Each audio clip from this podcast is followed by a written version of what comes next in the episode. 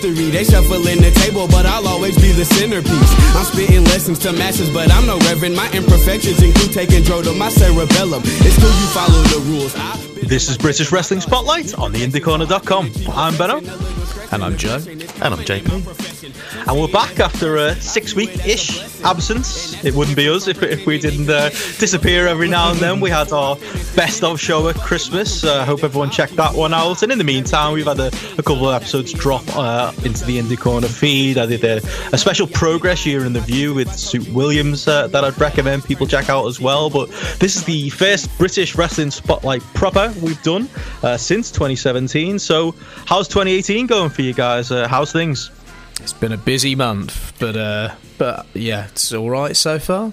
Yeah, it feels like getting into the wrestling swing of things, if that makes any sense. So, like, while, while real life is busy, it's just also like, oh bloody hell, yeah, we've got to do some travelling to some shows. so it's not just that, is it? Though it's like January has been ridiculous with Wrestle oh. Kingdom, with Royal Rumble, with New Japan shows going on, with NXT. There's there's been a lot to uh, to keep up with, hasn't there? Have you been uh, watching much of it? All of it. All of it. Yeah. it never slows down. All of it. Pleasantly surprised by a lot of it, I'd have to say, particularly the WWE content.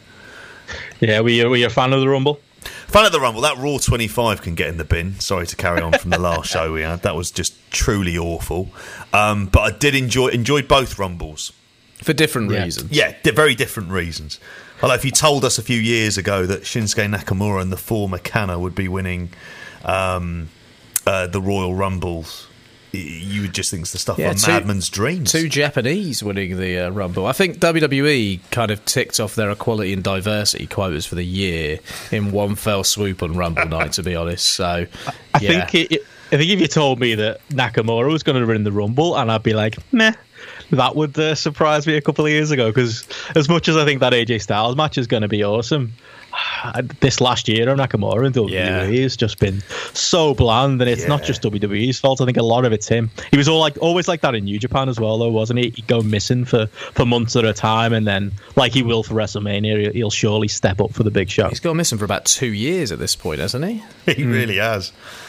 Yeah, that's it. But yeah, some uh, some WWE surprisingly some good stuff, and obviously some great New Japan stuff that's been going on as well. But oh, we're yeah. here to talk uh, British wrestling, so let's get right into it. We're going to catch up a little bit on uh, some of the things that we've missed. In the main, we're going to talk a lot of progress today, and also a, a lot of Rev Pro with maybe a, a couple of news items uh, at the end of the show as well. But mm-hmm. let's get right into it with progress. Um, I'm titling this as a January show, and this happened just before uh, January. But Joe. Uh, on our last show, you mentioned that you were heading to uh, Unboxing Live number two, or at least you were trying to get a ticket to the Unbox Harder uh, titled event. Mm. Just quickly or, or briefly, uh, how was it? Uh, did it meet your expectations? Was it a pain in the ass getting tickets? it, was a pain, was it was a pain in the ass. Emmy, who did ring crew at the last show, actually managed to sort us out of a ticket, so thank you to her. Um, that was kind of at the last minute. It was a pain in the ass getting tickets it was worth it for one match, which was one of the best matches I've ever seen live, which was Ospreay versus Travis Banks, which was absolutely incredible. Possibly the best match in the history of Progress. Uh, there's good competition for that spot, but just an unbelievable match live two guys with great chemistry. I've only seen them wrestle that one match in Fight Club Pro before at the DTTI tournament last year, which was good. But this kind of delivered at the next level, uh, sort of a level on from that match. Um, yeah, r- match of the year contender, uh, like the day before the end Annoying. of the year as well. Yeah, annoying as well because it came right after we'd uh, wrapped up our, our, best of the year show. Yeah. Do you think it would have yeah. made the top of your list? It definitely, I definitely consider. I mean, I did some uh, did the ballot for the Voices of Wrestling top ten of the year year, and it was hard to leave it off that as well. It was it's difficult, isn't it? There's always a recency bias there, but yeah, I'd put it up there with any of the, the top progress matches from, from last year. Yeah, I think um, the UK last year as well. It, it would easily make my top three um, when I think about it. Like no no issue at all getting into that. Europe probably sort of top five as well. So it was it was an unbelievable match. I think it was possibly Travis Banks' best match I've ever seen. Um, so uh, topped off a great year for him, and really what's been a really good title run in terms of match quality so far for mm. him. Uh, maybe a few booking issues, which we're going to probably get into during the show.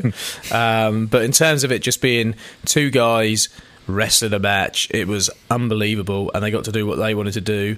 Os- Ospreay looked amazing. There's been a massive Ospreay shaped hole in those ballroom shows forever now, I think. And even though you know there was no explanation as to why he was back, I would have liked that. I would have liked something to kind of justify him being back because I like logic and I like consistent stories and all the rest of it. But mm. Progress don't seem to be into that anymore. Um, so there was that. I think. I- I think with Ospreay, I can kind of forgive it. I'm just glad he's back and he, he's delivering this level of match. Um, oh yeah, definitely, definitely. I think I think part of it as well, though. I mean, just briefly, again, this match that we're, talking about as a progress match of the year, and you probably would have known it going in. You put Travis Banks against Will Ospreay, then it's it's gonna be awesome. It went on second to last. Um, on the day I was following it along on Twitter, and I was kind of perplexed by the decision. Um, it got a Ospreay reappearing in progress, got a really big response on Twitter, and when I finally saw the VOD, uh, he got a great response in the room as well. He's someone Jim Smallman has talked about as being a, a, a first ballot uh, Hall of Famer for progress as well. But his return is uh, not as important as, as Jack Gallagher coming back and being in the main event. 205 um, Live, mate. It's the status that 205 Live gives you when, you know, Enzo Amore's not there and it's 20th in the rankings on the prestigious WWE network with millions of viewers week after week. The man that was formerly in progress who now resides in WWE on a full time basis. He's far more important than some guy who wrestles in front of people in Japan to what? Ten thousand subscribers in the UK. So you know, I don't know. I don't even know how you can question that booking decision. to be honest, there, Benno. What did you make of it, JP? I thought it was unbelievable. And I thought actually one of the interesting things when watching the match is like these were the two guys that when we did the um, end of year roundtable, that these were the two guys we were kind of almost split on between between the, between us three and, and Martin Bushby on Ospreay pretty much Ospreay or Banks. It kind of mm. worked out either way, and so it didn't really surprise. But like you, I was bothered by the fact he just sort of turned up, having seen him had the lo- loser leaves town match. Um, Stip against Jimmy Havoc. I was a bit like, hmm. But then again, I'm like you in the sense, Benno, that I'm just glad to see him back. Mm. And considering the form he's on as well, um, uh, it's it's going to be interesting to see where what happens over 2018 because you get this feeling that he's being groomed for that heavyweight push in New Japan. How that's going to affect bookings going on as well. But we're talking probably more right towards the end of 2018. Yeah, I can't see stage. that being for at least a year. Yeah, it would be a year, a... but the movement for that will start. Yeah, yeah, no, there, isn't it though as well as Ring of Honor contract is up. Uh, yep. I don't think there's much left on his New Japan contract. Hopefully he re-ups. I mean, selfishly, I'd rather see him. Um, thankfully, being able to work progress again now that he apparently he's not with Ring of Honor um, and being able to do New Japan shows. This is the Will Ospreay I'd rather see. Um, yeah but it is a question, isn't it, whether he whether he does stick around on the scene? Uh, well, I've heard him say before that he's not really interested in WWE at the moment. It's interesting when you hear him talk about wrestling, and he clearly loves wrestling. And I've seen him at shows going mad before when he's watching. You never hmm. really hear him talk about WWE. You never really hear him talking about WWE matches, WWE wrestlers that he's really into. I think his heart is at the kind of independent, uh, sort of more mm. niche level, if anything, as well. So I'm hoping he kind of sees that what the landscape is, realizes that he wants to do what he wants to do, and sticks with New Japan for a while. He gets to be him. See, yeah. You can see what they do with Ricochet, can't he? can let Ricochet go in there and be the uh, be the canary there and see if he, see how Ricochet's career on potentially 205 Live and doing the WWE circuit goes. I think uh, that'll be a good uh, barometer, won't it, for, for Will to uh, to see what his uh, fortune would be if he ended up in WWE. Well, if he did go the 205 Live route, he might get to main event an unboxing show. So the jokes on Ospreay. hey, it was a WWE UK title match, and that's far more important than the promotion's own title. Tell me so. about it. Oh, I know. Way to Any, you know overshadow your own title that you've built up as this really important title and really credible title over the years. Over this title that kind of is I don't know stuck in limbo in some way and doesn't really have a home. But hey. And any other highlights from the show, Joe, or any from UJP from seeing it? Uh, it was a really good show. Um, for the most part, I, I, enjoyed it from a live experience. I didn't love that 10 man tag. I love the promo at the beginning, um, but then it just became a bit indulgent and a bit confusing at times. Um, but hey, I'm not, I don't like fun, obviously. Um, so it wasn't one for me. Love all the guys in there, but yeah, the rules of it just confused me a little bit and just seemed a bit overly contrived. But it was a show that was built around kind of having fun, I suppose. So I can sort yeah. of understand the purpose of it. It's kind of what unboxing is, isn't it? It um, is, yeah, and it's kind of what it should be as well. In a way, if it's if it is a case of like you're kind of checking your the logical part of your brain at the door almost when you walk in, and it's just like we're going to have fun, but there's also some worrying aspects of the leaving the logical part of your brain checked in the door. Uh, future shows, but anyway, what I did, digress. JP, what did you make of the uh, the Fight Club Progress uh, takeover on this particular show? It seemed to be very heavy there with oh, Millie McKenzie winning the women's six way. Yeah, uh, we had Jimmy Havoc and Mark Haskins taking on Clint Margera and Drew, Drew Parker. Drew Parker I mean, as well. One point, I'd make from you know we've been to a lot of ourselves been to a lot of Fight Club Pro shows lately. Yeah. Um, it was surprising, at least to me, the the level of pop that these guys got of progress. I always see the two companies as having distinct fan bases, but I don't think that's particularly true anymore, is it? I think uh, there's a lot of crossover there. Yeah, there's a huge amount of crossover. I think, isn't there? Fight Club Pro crowd, I think, has changed somewhat and has become more progressy to a certain extent. Yeah, there is. I mean, there's there's a kind of there's always going to be this contingent of very hardcore fans who are going to make the the trips to both, and are kind of well aware and, and very adept with with what's going on. I mean, you don't. Uh, I was going to say with. Um, with the show on the whole, I mean, I kind of, uh, the, and it's going to sound really terrible to say this, when seeing Clint Margera and Drew Parker in the match that they were in, it kind of reminded me of seeing New Jack in TNA, because it wasn't it wasn't the it wasn't the New Jack you kind of expected it to be. It felt like very much a slightly tamed down version. Was it anything like seeing Sabu in Bootle? Was it kind it's, of the same thing? Nothing can ever be like seeing Sabu in Bootle, uh, other than seeing Sabu in a pub in Bootle. That would be that would be the pièce de résistance. Some next level stuff. um, so yeah, that was uh, closed uh, December for Progress, but I suppose it, it, came out on VOD in January, so it counts in our January Progress recap. The next uh, chapter show proper though, the three of us all got there. Uh, chapter sixty-one, "Don't Touch Me, Don't Touch Me" at the O2 Academy in Birmingham. Uh, like I say, we were all all three of us there, and I had a, a good time. These Birmingham shows of I think it's always when progress travel, um, they do the best to give you the legit progress experience, but I don't think anything ever comes close to to how progress is presented in in Camden uh, at the Electric Ballroom.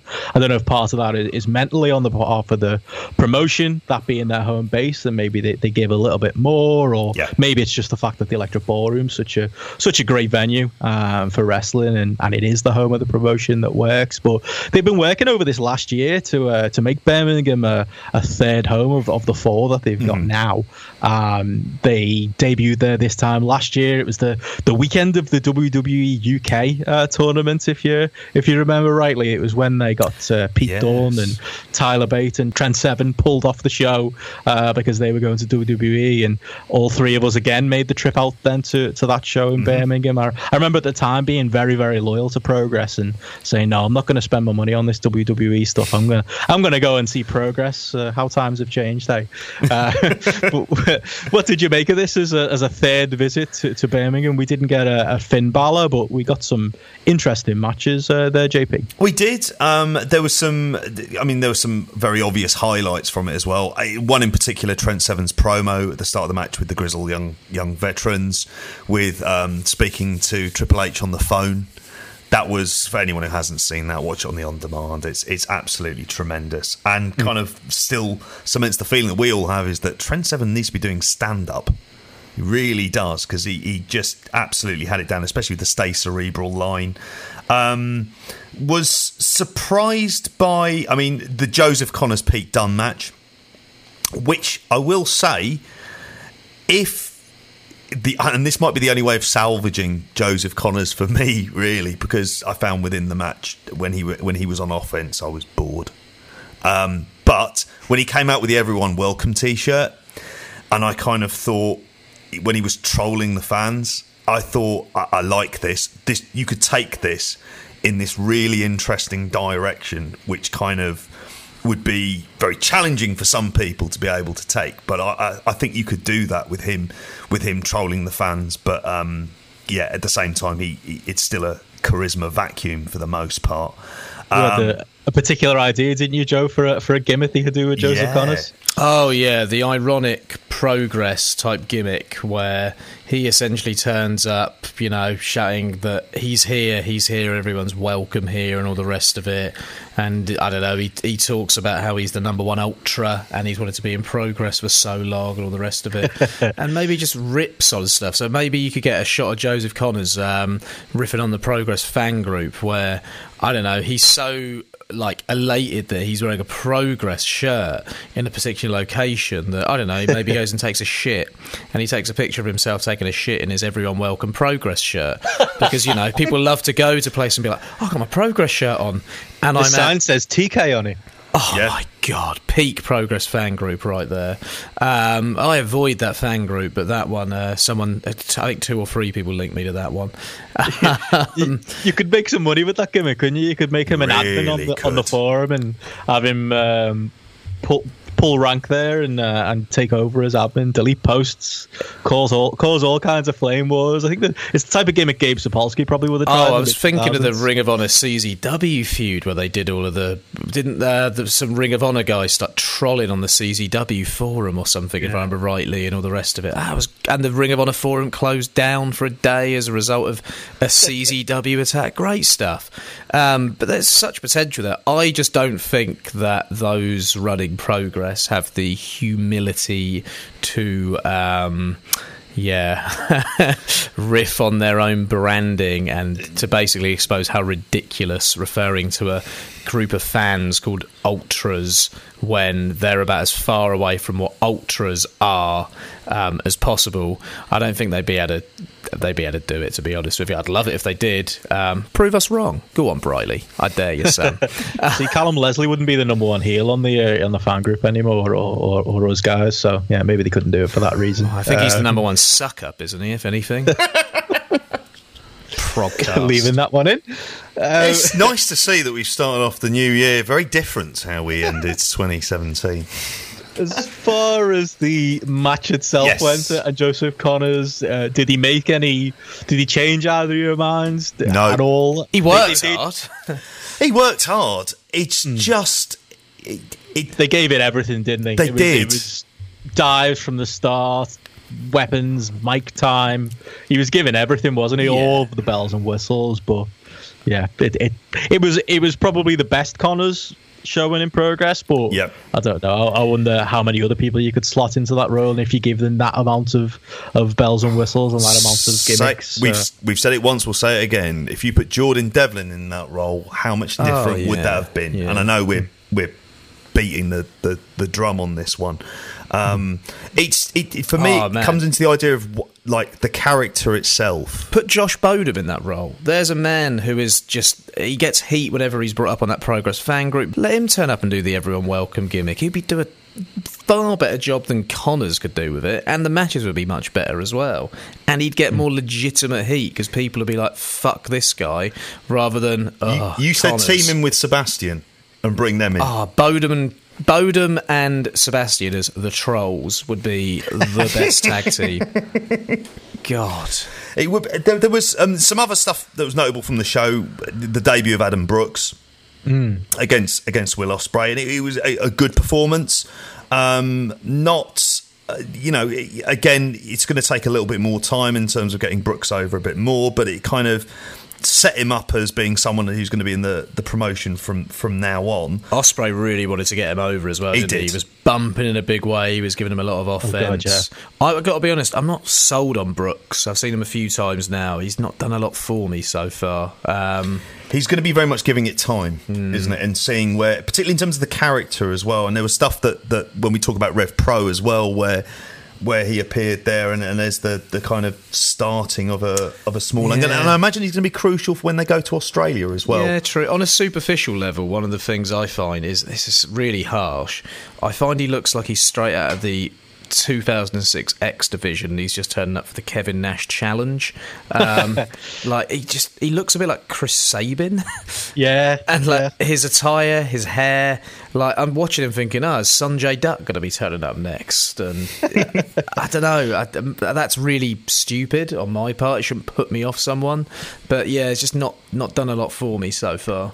What do you think of the character stuff? He was going very hard here on on being the heel, the spitting in the low blows, and the. It did feel like progress were trying to get him over as a character. Although, like you've just mentioned, it's a bit odd that it seems like they're going to be doing something with him in Ospreay in progress, but they're all the same things happening in Rev Pro as well. I guess we'll get a maybe a side by side comparison of. Uh, the presentation of, of Brooks there. Um, well, Brooks promotions. was in Rev. Uh, I saw him at the cockpit yesterday, um, and it looks like they're setting up a few matches going forward. It looks like a match of Mark Andrews. Looks like a match of Ospreay. Mm. Um, so I think there's a few options that they've got for matches with him. It looks like he's going to get involved in the cruiserweight stuff as well at some point.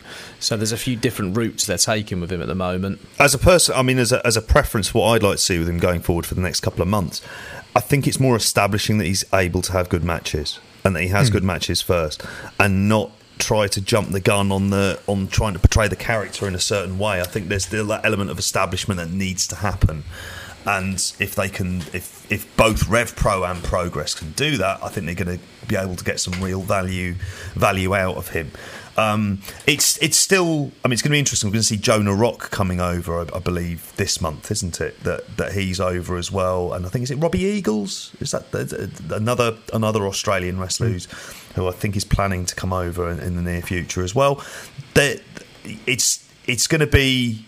Um, you know the the levels of talent coming out of Australia at this point, and we've seen it with with Aussie Open in the flesh this year and Toni Storm it, it's going to be it's going to be a really interesting time, and I think it's interesting progress going to do the shows in Australia as well, and how well those do. Because obviously we've got the New Japan tour coming up in Australia as well, so that's mm. that's going to be absolutely fascinating absolutely.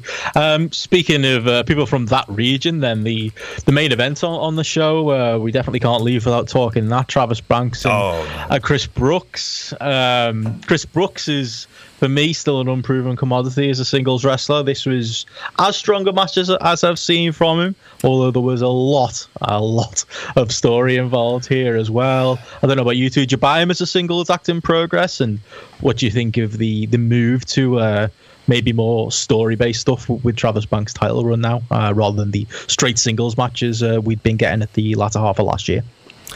They were onto a good thing with just Travis having killer matches. I think they should be in a way when they start to introduce some of the story stuff there's a tendency to kind of make him look quite weak at points and and and that's not fault yeah. of his own but it, it makes him look like he, he's kind of falling for whatever either Chris Brooks or TK Cooper are saying and you it, it feels it makes him look vulnerable in a way that your your champion shouldn't um, mm. I like the idea of the you know, once, twice a month, you get that killer Travis Banks match, and that would be, for me, that would be fine. And you're kind of building him up as this, like, you're going to have to be amazing to beat him. For me, that's a much simpler story, and it's a much easier story for everyone to buy into. Plus, also, you want to go back and see those matches that you haven't seen. By introducing this story element, and when we get on to um, the latest ballroom show, it feels like there's a lot of this that's being rushed mm. and it's it's too much too soon, and it needs to settle down. Yeah, it feels to me like they've done two singles matches that uh, the Brooks one I sort of get. They could have waited maybe a little bit longer, mm. but they've done two singles matches to get to a triple threat match. Like that doesn't make a lot from my point of view. That doesn't make any sense. Like I don't care about a triple threat match between these three guys. I did care about a Travis Banks TK Cooper feud, but I couldn't care less about that feud now because I feel like that's been thrown out a little bit. Um, regarding the Brooks Banks match, I think I will want to see Brooks as a single yeah. eventually. I think um, he's definitely more comfortable in multi man. Um, but I do think he has improved most definitely as a singles wrestler. Um, like this was a fine match. I thought. I didn't think it was. Uh, one of the better Travis Banks matches during his reign, or it wouldn't be a Travis Banks match that I would revisit if I wanted to, you know, rewatch a great match or whatever. Um, but at the same time, I think I think Brooks will get there. Um, I just think he needs. It's kind of like an identity thing because Lykos is out injured, so he's doing more singles. But it seems like as soon as Lykos is ready to go again, his kind of main um, focus is the CCK stuff and the tag team stuff, and it seems to be that for the foreseeable future, which is fine because they're a great tag team and they're a great brand as well within yeah. British wrestling. So it's kind of I don't know, it's kind of a strange place for Brooks at the moment. Because he's got the Fight Club Pro belt as well, but you know that's kind of often forgotten because they don't do a lot with him as a singles champion. Yeah. So it seems like he's got one foot in singles or half a foot in singles and one and a half feet in tag team wrestling. God, that was very partridge. uh, anything else from the uh, the show jump out to you guys from being there live? Um, I thought. I mean, Parker got Parker beating Chris Ridgeway seemed like it was a real shock to us at the time. We were thinking, oh, okay. I think Chris Ridgeway is going to win the natural progression. So yes. they thought, right, we can give Drew Parker a win at this point because Ridgeway is going to go on. He's going to get some bigger wins from this point onwards, or he's at least going to go to the final of a natural progression, I reckon. So, yeah. Yeah. Um, uh, it's very WWE, isn't it? A booking like yeah. that. Oh, the surprise guys there. The surprise guys got to go over. Had a bit of that sort of feel to it, and I don't love that sort of booking. I, sort of get it, but at the same time, yeah, I, I, is Drew Parker on Chris Ridgeway's level. To me, I see the two of them together, and I think Ridgeway looks like he could kind of within the next six months be challenging for the Progress mm. title and be in the main event scene as kind of an upper mid carder, whereas Drew Parker seems like a real under underdog baby face, and you want to mm. kind of play that underdog mm. baby face roll up a little bit more, and giving him a win over someone like a Ridgeway, it seemed too early to me. It didn't seem like the right route to go down with him. I would like to add on one other thing as well, which was Eddie Dennis's promo at the start, mm. um, where he was referencing how Mark Andrews at previous chapters had oh, chosen so good. different yeah, that opponents. Was really good. That was excellent. And it, and it, and again, there's a real consistency of character about about Eddie Dennis at the moment. And mm. this goes for both Rev Pro and Progress. And this is the real credit to him. And it's unfortunate he's got a slight injury at the moment. Hopefully he won't be out for too long and he'll be and he'll be back in. Um, but when he was saying it, he was that classic, and I banged the drum about this, the idea of of the heel being justified in how in how they feel ultimately. It kind of it's it's that part of the character where you look at them and go, well, they kind of got a point by saying this, rather than um, him sort of just deciding all of a sudden he hates Andrews. There were reasons for him to dislike Andrews. I, I would say I think this is a feud that has definitely benefited from the fact that Eddie Dennis can't wrestle. Yes. Because just look at what we were just saying then about uh, TK Cooper and Travis Banks. For me, it feels far, and we're going to get into the next show in a moment, but it felt far too early to put those two together in a singles Absolutely, match. That yeah. felt like something you build over an amount of time. And I wonder if Dennis hadn't got injured, would the temptation have been to have done that match already? Um, or if there hadn't been the snow issue in Sheffield, I just think it's it's probably for the best, isn't it? It's it's being built really, really well, yeah. and hopefully we're going to get it the right way. We're going to get it at a big show, but be it the the big show coming up in Manchester at Victoria Warehouse, yep.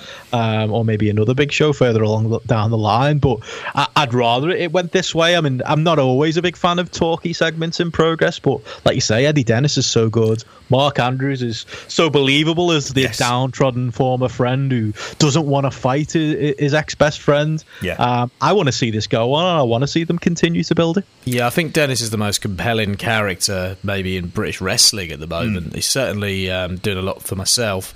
Um, and it's the consistency of the character as well here. Um, not just with Dennis, but with Andrews as well. Long storied history in the promotion. The kind of Dennis going over all of those previous shows as well, and the research and the kind of history behind it.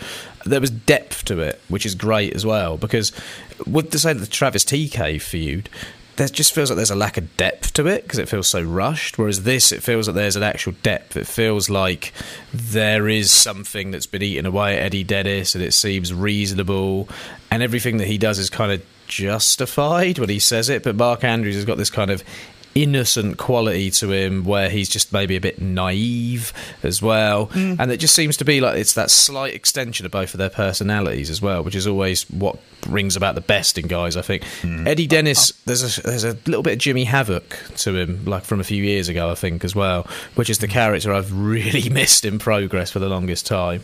I, I, I want, oh, sorry, sorry, Benno, you first. I was just going to say, just just to pick up on that point on the, the TK Cooper Travis Banks feud, I would say that I know it's it's again, it's not on proper chapters. This is the problem. But the YouTube videos they've been doing with TK Cooper, I don't know if you've seen them, where he's been sitting down and talking about being out and hinting at the the CCK Travis, ba- you know, that he doesn't blame Travis Banks. It's CCK that's in the way. I think they I think there are layers there. I just don't know if we're seeing it in the right place. I think it being on the YouTube and as extra bonus content on, on the Progress channel, um, it's maybe just not out in front yet, but maybe it will come out if we do get that TK Cooper ten. I was yeah. completely unaware of that, if I'm honest with you. So uh, apologies for not coming across that. I was also uh, say, JP? sorry, I was just going to say, actually, going back, funny enough, to Eddie Dennis, Mark Andrews. Um, one of the things I could see them possibly doing is is just a big trilogy, one at the um, in Manchester, the big show in Manchester, one possibly at Super Strong Style Weekend, and then building up to a climactic match between the two at Wembley. I'm wondering whether or not because it's very unlikely they're going to be able to hold off with this match f- until Wembley, as great as that would be. I'd love that. That's a bit um, too new Japan, I think, for their that, tastes. That's a question I've asked this Wembley show coming up. I mean, progress. Mm. You would think they'd be setting seeds now if they if they want to fill that place and want to do yep. it properly. This is when you start setting up those feuds, isn't it? This is when you start setting up what you're going to be doing.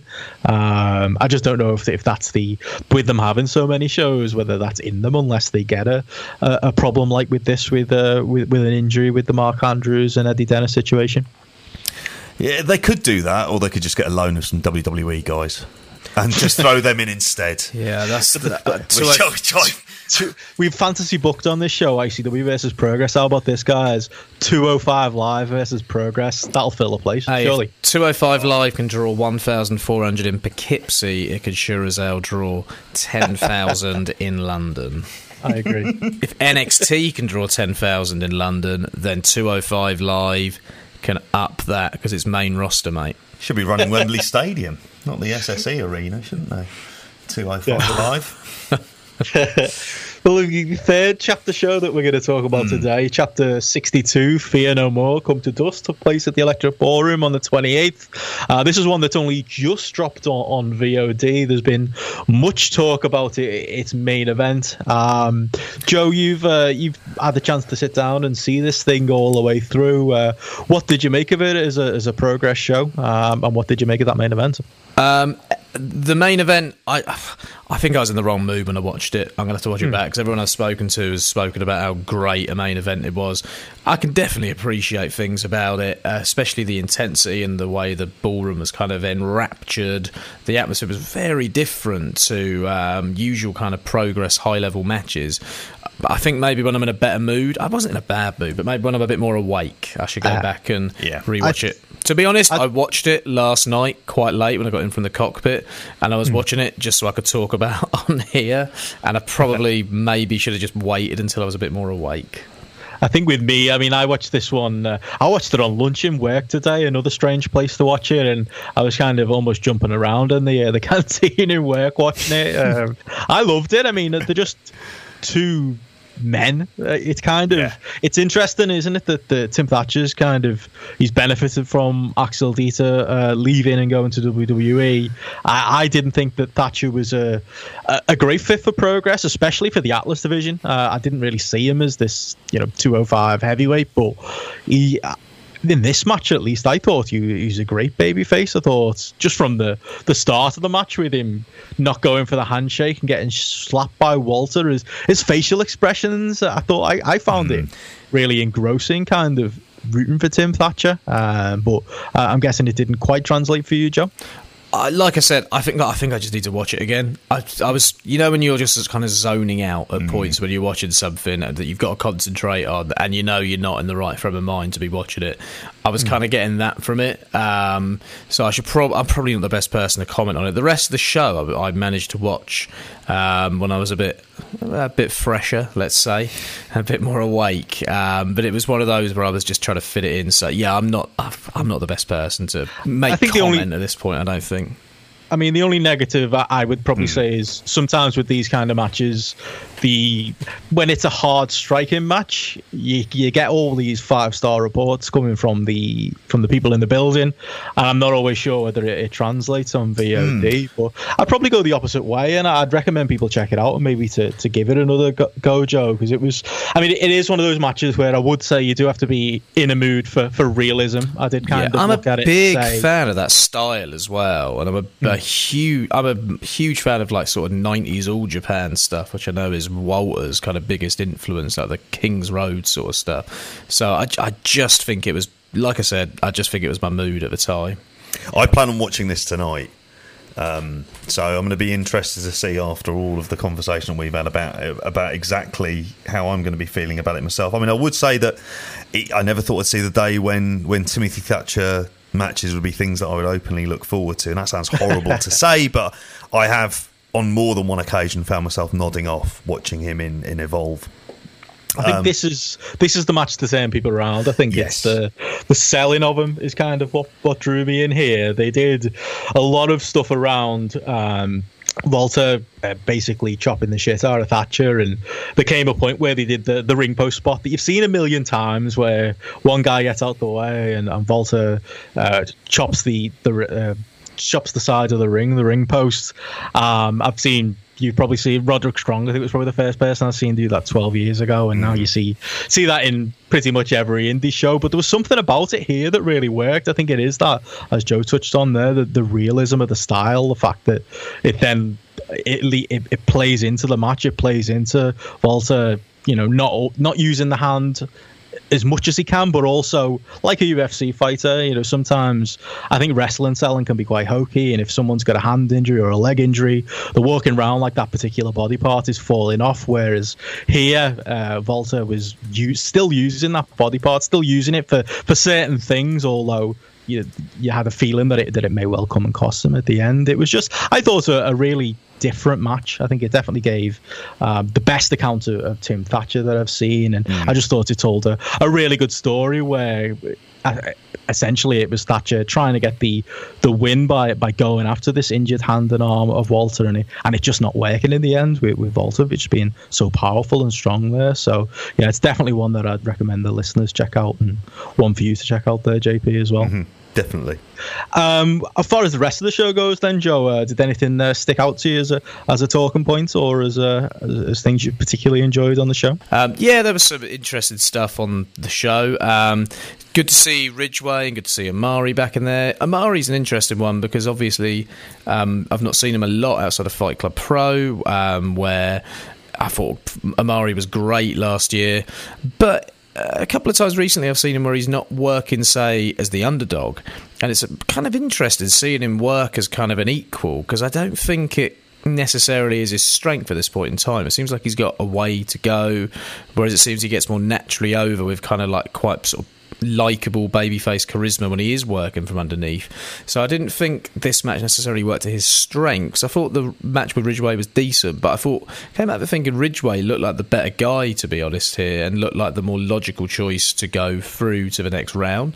Um, so that was an interesting one. I think. I mean, on that that note, I mean with Ridgeway, I think it he's kind of doing the same gimmick that, that Damon Moser did, except he's much more convincing than Damon Moser. Yeah. Uh, I'm yeah. not a big fan of the, the black belt in being hard as fuck. Um, the slogan that he's got going for him. Yeah. I don't, it's, I don't it's very progress, isn't it? That I, I think he fits in progress, so he fits in perfectly. Definitely as he is, he's ready made, ready to go. I think that was a good difference between him and Drew Parker on the previous show we just talked about, and him and Omari here. There's, I think Omari's got the higher upside, but I think Ridgeway is kind of ready to go now. I think Omari's someone who it doesn't look like Progress have got big plans for, whereas Ridgeway, I think it seems seems obvious, doesn't it, that they they've got big plans for Ridgeway going forward. I wonder if they're going to be building to. I mean, we we we were all saying um, before the show that we kind of thinking that Ridgeway might go ahead and end up winning the natural progression series. I wonder if it will build up to a Ridgeway Mark Davis final um, but between the two for whoever becomes. But I mean, uh, hopefully, I'd like to see this lead to towards the end of the year, not at this point, but Ridgeway versus Travis Banks. I could even see it early. Could even see them having a series of matches. They they look like they'd be quite a natural fit together, mm. and they look like two guys who I could see him putting together in sort of a series. He go Ridgeway goes close first time round, earns himself another shot at some point. Progress like to do that a lot with kind of underdog challenges as well, don't they? Where they lose the first match mm. and then they come back for a second title match as well. It's kind of a formula they've used a lot, and he seems like someone you could do for that. And he also seems like someone, if I'm honest, you could throw in as a kind of underdog um, on a random show where you need a title match or you need something for Travis Banks on a show. He's kind of there at the point I think he could have a decent match with him right now, if I'm honest with you. Mm. Um, so I wouldn't mind seeing that necessarily. Um, in terms of other stuff on the show as well, um, there was the three way where Trent Seven did some fantastic comedy, yeah. um, where, which was making me laugh. Um, this was uh, Trent with Chris Brooks and Zack Sabre, where he was attempt. It was the, the, the, thing about this show is it's the night of the Rumble, isn't it? So he's wanting to, uh, he's pointing at the Rumble sign and he's wanting to, to get out of there as, as quick as he can because he thinks he might be number seven in the Royal Rumble. I did enjoy that stuff myself as yeah, well. He, he's yeah comedy gold. Like I'll give him his due. Thought the match as a whole was a bit weird because Zack won, and then Brooks has got a title match for the next show, but he lost a title match on the show before. So surely you want to justify him having another title match by having him win here. So I'm not sure what logic dictates when it comes to him getting a, another title match without winning a match between title matches. But hey ho, uh, this is the progress WWE inspired booking world that we now live in. Um, then another thought I had as well was Eddie Dennis. Good continuation of the Eddie Dennis storyline with Mark Andrews picking Danny Jones as his partner against yep. Havoc and Haskins. I thought the match was kind of window dressing for Eddie Dennis, if anything, as he was on commentary. One comment I will make is the sound and the sort of mic levels weren't great when Eddie Dennis was yeah. doing commentary because I couldn't really hear what he was saying. I um, thought that was just my copy, but yeah, there was a lot of. Uh, sorry, my copy. I do not pirate progress shows. I did watch it on demand progress. Uh, I did genuinely. It's just Pivotshare's shit. Uh, it's an absolute nightmare, but I did think it was just a Pivotshare issue. But uh, yeah, there was weird issues throughout the night, wasn't there? With the the microphone seemed quite echoey, and yeah. like you say, you, you couldn't really hear Eddie Dennis, could you, in this one? No, not at all. And that was kind of frustrating because it seemed like that was the bit of the match I was interested in, to be honest with you. I mean, I really struggled to hear him. Um, the Travis TK stuff, I just think they've wasted one of the biggest matches they had. Um, and I talk about WWE inspired booking. This has got Braun Strowman, Brock Lesnar. Yeah, let's just throw out there in a random pay per view and Reign Cena style. Yeah, throw that one out there in a random pay per view sort of style written all over it for me. Um, Um, I just don't think the crowd were ready for it. You've put this match that could be a massive main event on as the semi main on a random show. Like, if built properly, this could have headlined one of the days of Super Strong Style. It could have headlined that Manchester Victoria Warehouse show. I don't know what they've got planned for those shows. But to me, like TK Cooper, this was his second match back. Like, why are they rushing this match? Was he ever at a point where he should have been in contention for their world title before he went out? Like, it just, to me, it made no sense. And it's just a complete waste of a match that yeah. I would have otherwise really looked forward to. You could have done a nice slow turn here as well. You could have done the natural uh, thing of doing uh, the South Pacific Power Trip against CCK at some point as well. You could have teamed them up against the Grizzled Young Vets and have them lost a match and there'd be some sort of confusion. It just seems like so many things they've really overlooked in order to throw this match out there and throw it away, to be honest. And like coming out of it, I've really got no, I've got no interest in TK Cooper at this point, and it's a real shame because he's someone that I've really liked and uh, really liked since early on as well, since seeing him when he first came over. And yeah, why to kill my interest in someone. It, it was a bit. I did do a double take when uh, I saw the match listing or I saw the results coming through on the night that this was the main event of the first half. I was kind of looking at it going, oh, there's Banks on early again. Um, yeah. And there's no Matt Riddle mm. here to, uh, to, for the excuse to be the Matt Riddle's double booked himself somewhere else. It was just a bit odd. And I think in the end, it, put, I, I probably wouldn't have put the, the Walter Tim Thatcher match on last, but in the end, I would kind of uh, say that that wasn't the worst decision in the world because it was that would have been a very hard match to follow. But mm. yeah, it doesn't do a lot for the Progress title it going on so so early here, and like you said, Joe, it being so early in the feud as well to get this match. It like you said earlier on the show, it's the build seems to be towards this three way situation with Chris Brooks rather than the end result being TK and Travis. Although I suppose if they are attempting to tell some kind of long term story, maybe this is the this is a match between TK and Travis. Maybe it's not the match. Maybe if they do turn him heel at some point, there'll be there'll be something else to build up to. Yeah, I'm sure there will be. I'm sure there will be. I just thought this was a massive mistake because there didn't feel like there was any sort of story to really get to the match. Uh, like it, there wasn't anything that he'd earned to have a shot at Travis Banks' title. He turned up less than a month before and said, "Title match, me and you at some point." Yeah, cool. And then next thing, he's on the next ballroom show in a title match. It just. I just thought this was re- like this was a match that I was genuinely looking forward to. I think mm.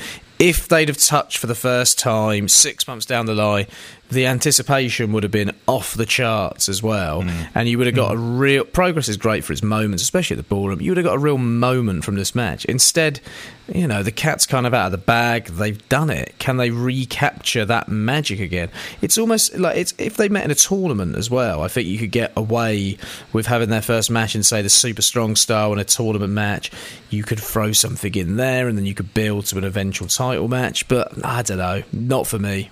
I wonder whether um, th- this actually taps into what is, as a personal thing for me, and I don't know if you guys agree on this, as the one of the problems they've had with their booking. Because obviously, we were, believe it or not, listeners, there was a point in time we were all incredibly positive about progress booking. Really were, not not a lie. But one of the things that, that happened is that was based around a show once a month with the odd shows in Manchester. So you could pace things. So everything kind of nicely built. Whereas at the moment now, it feels like there's at least two shows a month. And with a possibility of even three on some months. And then you've got these tours that happen as well. So there's a lot more going on. So, but, and at the same time, you kind of just can't go, well, the next chapter we're going to do this, the next chapter we're going to do this. You have to kind of almost um, not reinvent, but certainly think about your kind of booking style and about the pacing of it. Um, without, and this is me sounding truly cynical, you've already sold it out, so you don't need to go away giving away things if you've kind of sold out. Now, that doesn't mean you shortchange fans. You can just have what are effectively a series of really great matches with a whole variety of, of opponents and but by kind of pacing and spreading out these storylines is going to be the thing that suits them because we're talk, we're saying this and we're in early February, and you know we've already seen Banks and Brooks and Banks and TK at this point, and that's incredibly early. And we're not, you know, when is Wembley? That's October. Well, it's like we already spoke about. Usually, when there's a big show on the horizon, you can kind of call a, kind of match that might draw a crowd at this point in time. Yes. You think WrestleMania most years, Wrestle Kingdom. I know it's completely different in terms of scale, but there's usually a couple of matches you can go, oh, okay, that one looks like it would probably headline that one for this reason. Yeah. Like, what are we, uh, seven months away? What matches there that they could do that would realistically sell out Wembley at this point in time. Like there are matches that I haven't seen that I'd like to see. Tyler Bate, Zack. I'm not saying that would sell it out, but that's happening in Manchester this weekend. Like, yeah. what big matches are there that at this point can sell Wembley out? It, it just seems like it's a lot of fly by the night booking. There's also a part of it where there's this, the kind of the idea you want to book the titles to be defended on every show. And I'm not a fan of that. I mean, you know, sorry to bring up WWE on this. There's quite often that's been one of their problems. Is this kind of uh, with obviously Brock kind of has changed the rules on that one, but you don't need to go that way on every single show. Although, don't get me wrong, a Travis Banks match would be really great. It would have been great to have the South Pacific Power Trip brought back as a as a match on a show with Travis Banks as world champion. Slightly different dynamic before building to this Travis Banks TK Cooper match. But instead now you can't. It's going to be very hard to say we're going to have them teaming up. Eh, you know, obviously there's going to be elements of the story there. So you're kind of almost like killing time until the point where one of them betrays betrays the other. I, I think that's probably where I mean I'm I think I'm more split than you guys on whether I like the, the stories or not with this. Uh, I, I'm, I'm just I think maybe I'm just too hopeful that that's maybe where we are gonna go because otherwise I mean Travis Banks these last two title defenses he just looks like a schmuck. If these two guys are his mates and they're both helping him win um, and they're both uh, getting involved in his matches. And I did like at the end that he kind of seemed to lose his cool a little bit. That gave him a little bit yeah. something more there. But I'm just a bit cautious because I mean something I never would expect it to happen is is at the finish here. Travis Banks actually he got booed um, when he was going after TK Cooper, and I don't know if that's a a thing where TK Cooper is still a face here, so there's TK Cooper fans who don't like that, whether it's an, an indictment of the booking or whether it's just something we have to live with until we do mm. hopefully get to this, you know, eventual point where maybe TK or Chris Brooks or both turn on Travis Banks. But yeah, I'm there's definitely negatives there, uh, a lot of negatives, and there, there are red flags. But yeah. maybe I'm just a, a bit more hopeful because this was just like it's just to go back to the match itself. It was a mm. case where watching this match, there was just no point. If I was there live, there's no point where I would have bought TK winning this match. No. That goes back to what you were saying before. There was a lot of near falls early in the match and a lot of big moves. And I just didn't really buy any of them because I didn't buy TK because he was never in that position previously with progress. And there's just no reason to believe that he was he was gonna win the belt. So unless they are gonna put a lot of work in there and we're being fooled and they're going towards a, a big match somewhere down the line or a bigger match uh, than this. Yeah, I was definitely uh, with you in, in scratching my head in some regards. Crowd didn't even seem that into it to me. I think they just seemed confused as to why it was happening there and then partly placement as well, isn't yeah, it? Where it wasn't yeah. card. Yeah, so I suppose we were waiting to see on that particular one. I mean, all in all, as a show, I mean, I didn't think it was a, it was a top progress show by any means, but I think a lot of it is dependent on, on what you made of the main event. Um, mm. I maybe wouldn't go five stars, but I'd probably go close. I absolutely love that thing, so mm. I kind of walked away with a, a much more positive um, outcome on, on, this show as a whole. But yeah, I think it, it was a a, str- a, bit of a strange holding show. How, um, how, do you guys feel about the direction of the women's division with the um, the new stable in place? Meh. so I'll leave it at that then. Care to elaborate, Joe? No interest. I, will be honest, I skipped it.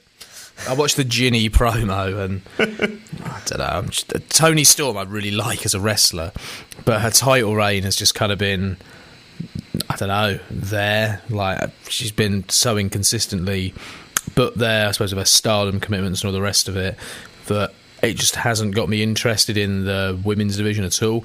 Jinny almost seemed like she was turning face uh, with her promo, and then I suppose we had this heel faction form, but mm. I just, not interested. There are other women that I'd rather see. Uh, it didn't help Millie here. McKenzie being, yeah, being injured. That's yeah. that's obviously. But then that was another match. I thought I wondered whether they were rushing again. Like Millie McKenzie seems yeah. like she's another long term challenger you'd build up. Yeah. Um, I think it was kind of a good thing she wasn't there in a way. It just seemed like a placeholder match for the month. Um, yeah, I, I, just think at this point, if Toni Storm's going to be there so inconsistently, they need to get the belt off her.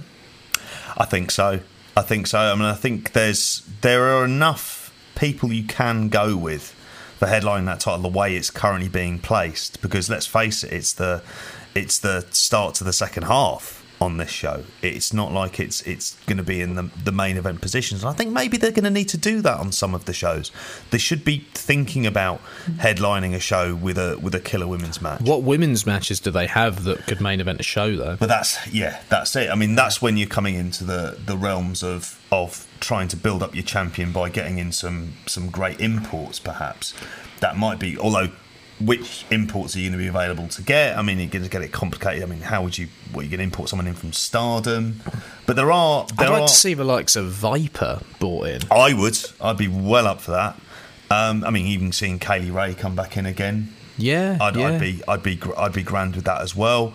Um, so yeah, I mean, there's there's things at the moment with it where, I mean, I always think with these shows, none of them are sort of truly awful, mm. but there's been such a standard that's been raised, and hence why we're so critical. um, about things at times where if the standard's already been set for what you're expecting and it doesn't hit those heights, that you have to question why. And I'm, and I think for me personally, it's another overall comment about the promotion. A lot of the time, it's always been, well, wait and see, see where this story develops. I'll be honest, I've been waiting a year now, and it's like, yeah, do you know what? You're gonna have to try. You're gonna have to do something a bit better for this, rather than sort of, you know, I'll wait and see because the person behind the curtain's gonna gonna pull back and, and show us this tremendous card at the end of it all. It's like I'm I'm not thinking that that's going to happen. I'm I'm I'm I'm waiting to be excited by by shows a lot of the time. And and again, if you if you look through a lot of the cards, it's it's hard to think of it as just another show.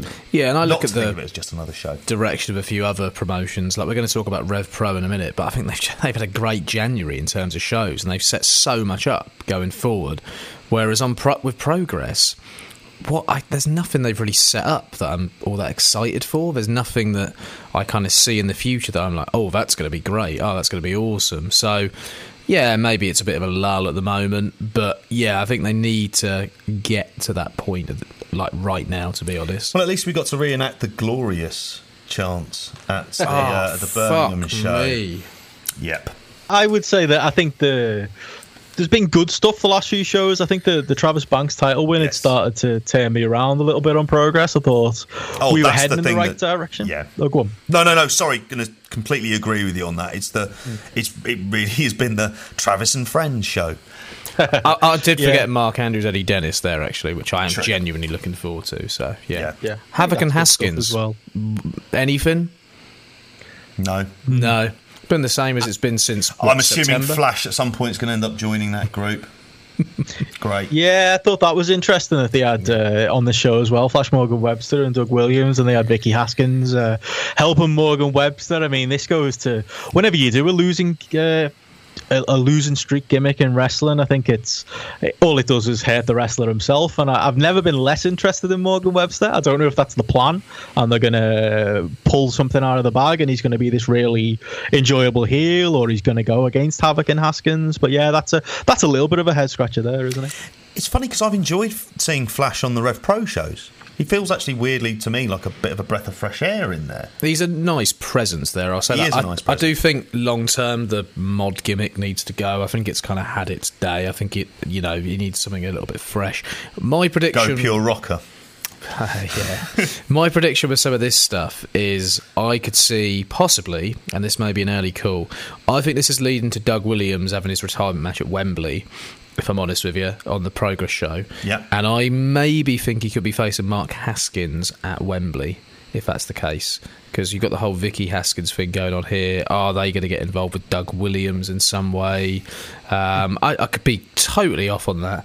Perhaps, perhaps, I'm putting too much faith in the promotion. Well, uh, I mean, you can easily say with Haskins and Haskins, uh, Haskins and Havoc being the, the kind of veterans who are being slighted and slightly ignored, and then you've got Doug Williams going, "What are you talking about, veteran? I'm the real veteran here." And I can see that leading to kind of the involvement with mm. Haskins, and I'll be fine with that. I mean, seeing Doug Williams get a send off at SSE Arena would be really great. And well deserved. Well, I think that pretty much wraps up our, uh, our progress talk. Uh, we're all going to be at the progress show in Manchester this Sunday, where we get to see the the three way with Travis Banks, TK Cooper, and Chris Brooks. Mm-hmm. Uh, I guess we'll see where they go uh, with that one, and we'll see where, what happens in Manchester. But we'll be uh, back here with another show to discuss that one. But let's move on to our next mm-hmm. promotion that we want to recap for January. And you, you mentioned it there, Joe. Uh, Rev Pro. they had a, a, very very busy January. Um, three cockpit shows and a high stakes event in there as well. Uh, you were at, you guys were live at all of these shows, I believe, uh, starting with the the Rev Pro Cockpit Weekender at the uh, the very start of January. Yeah, I was at uh, both of the cockpit shows. JP was at the first. I was at the Saturday me. and not the not the Sunday. Yeah, so this is twenty four and twenty five. Yeah. Yes. Yeah. Yeah. Yeah. Um, two really really solid shows. Two really enjoyable shows. Packed house on both night both nights. Uh, good crowd as well. Um, I thought the tournament, uh, the women's tournament that was kind of headlining it, brought a slightly different crowd to usual. There were some uh, slightly different faces that you don't see as regulars at the cockpit there. Uh, maybe uh, more of the kind of women's fans potentially. Um, as a tournament, it was fine. I didn't think it it didn't blow me away by any means. I didn't think there was one kind of standout match from the tournament either. The people that I found myself being most impressed with were Sammii Jayne, who I'd never seen before, but she looked really kind of fundamentally sound. Um, she really worked around her kind of body shape. Um, so she worked quite an aggressive style. I was quite impressed with her.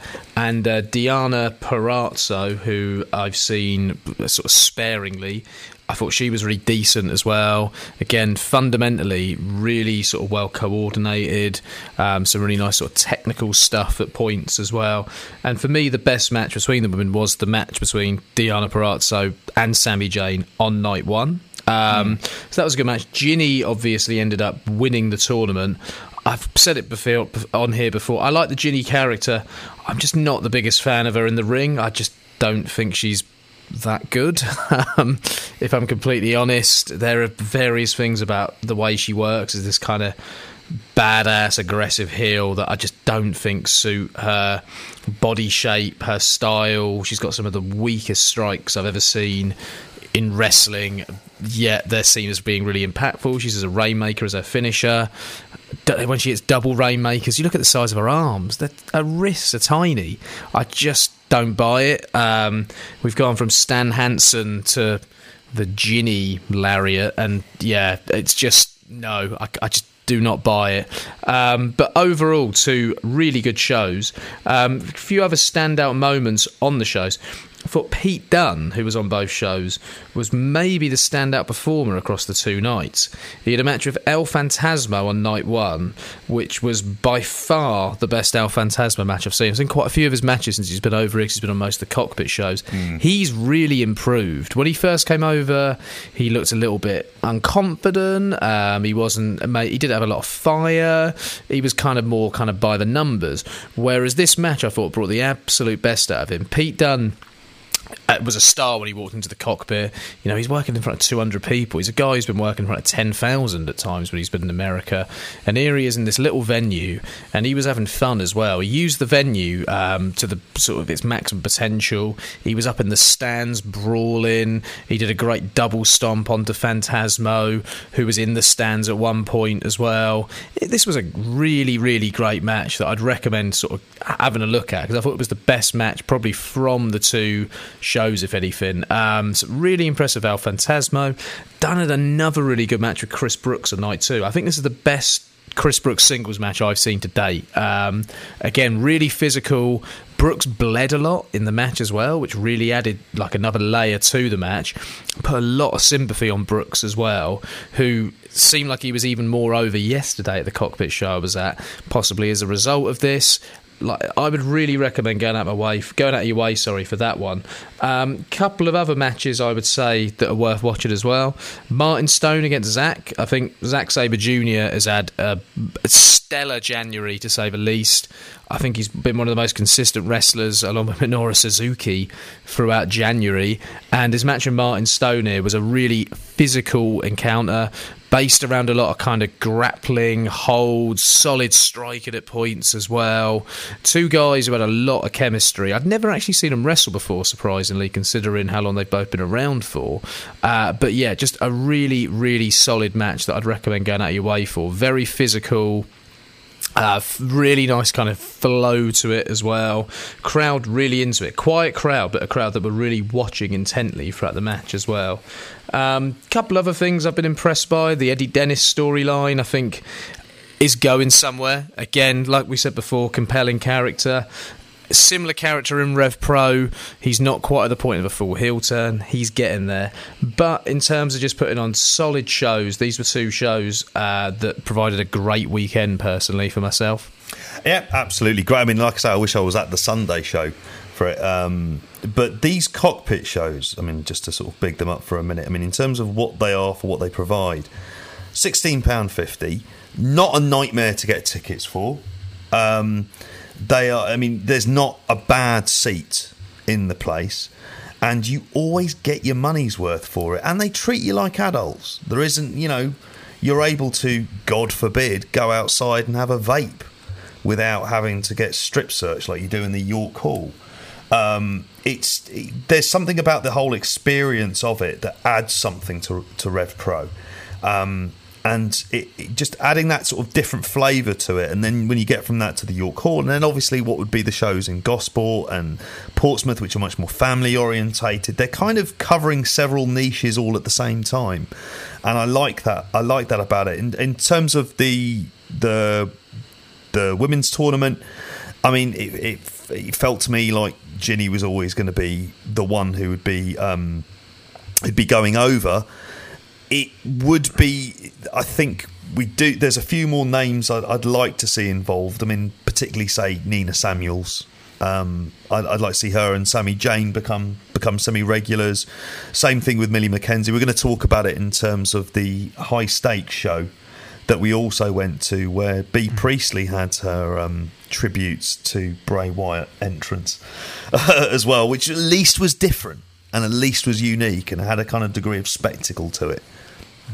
I mean, well, you mentioned it there, JP. Uh, High Stakes 2018 yeah. was on the 20th of January as well, and yeah, they did a great job leading into that with those cockpit shows. I think, uh, but unfortunately for me, I don't get to many live Rev Pro shows, but just watching this slate of shows on demand, it's it's really impressive how quickly Rev Pro get these things out. Uh, the production isn't always the best, um, but trust your hard camera guys.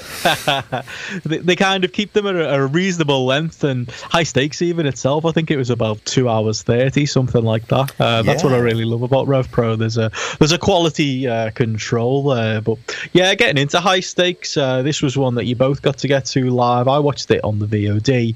I think the big story uh, coming out of this show is Zack Sabre Jr. Minoru Suzuki beating Mustache Mountain, a, a WWE versus New Japan match, um, unbelievably. Um, and we had the New Japan uh, team go over. I think uh, we're going to be in for an interesting few months here, and it's uh, really interesting, isn't it? That the Rev Pro have gone that route and, and actually put the belts on Zack Sabre and Minoru Suzuki. I don't know if you even thought that was a possibility going in. I didn't. Didn't at all. I thought the whole thing was setting up Trent versus Zack.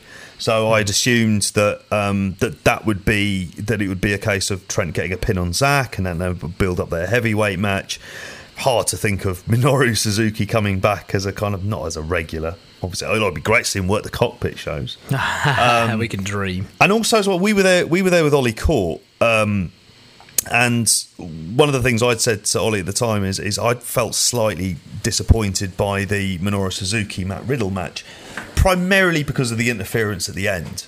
It, hmm. it, it, kind of left a sour taste in my mouth. So the old Suzuki gun tropes. But, exactly. Whereas Suzuki here was a very much in Tokyo Dome Suzuki mode or New Beginning um, Suzuki mode, where he was absolutely tremendous. You could tell he was just loving it, and he, you know, the reactions he was getting. There was one point where he um, he chops uh, Trent Seven, who just managed to fall down, sort of dead. Oh, that was so completely good. straight. He was it was great. I love the respect that Trent and Tyler, Trent especially, really kind of had for Minoru Suzuki as well.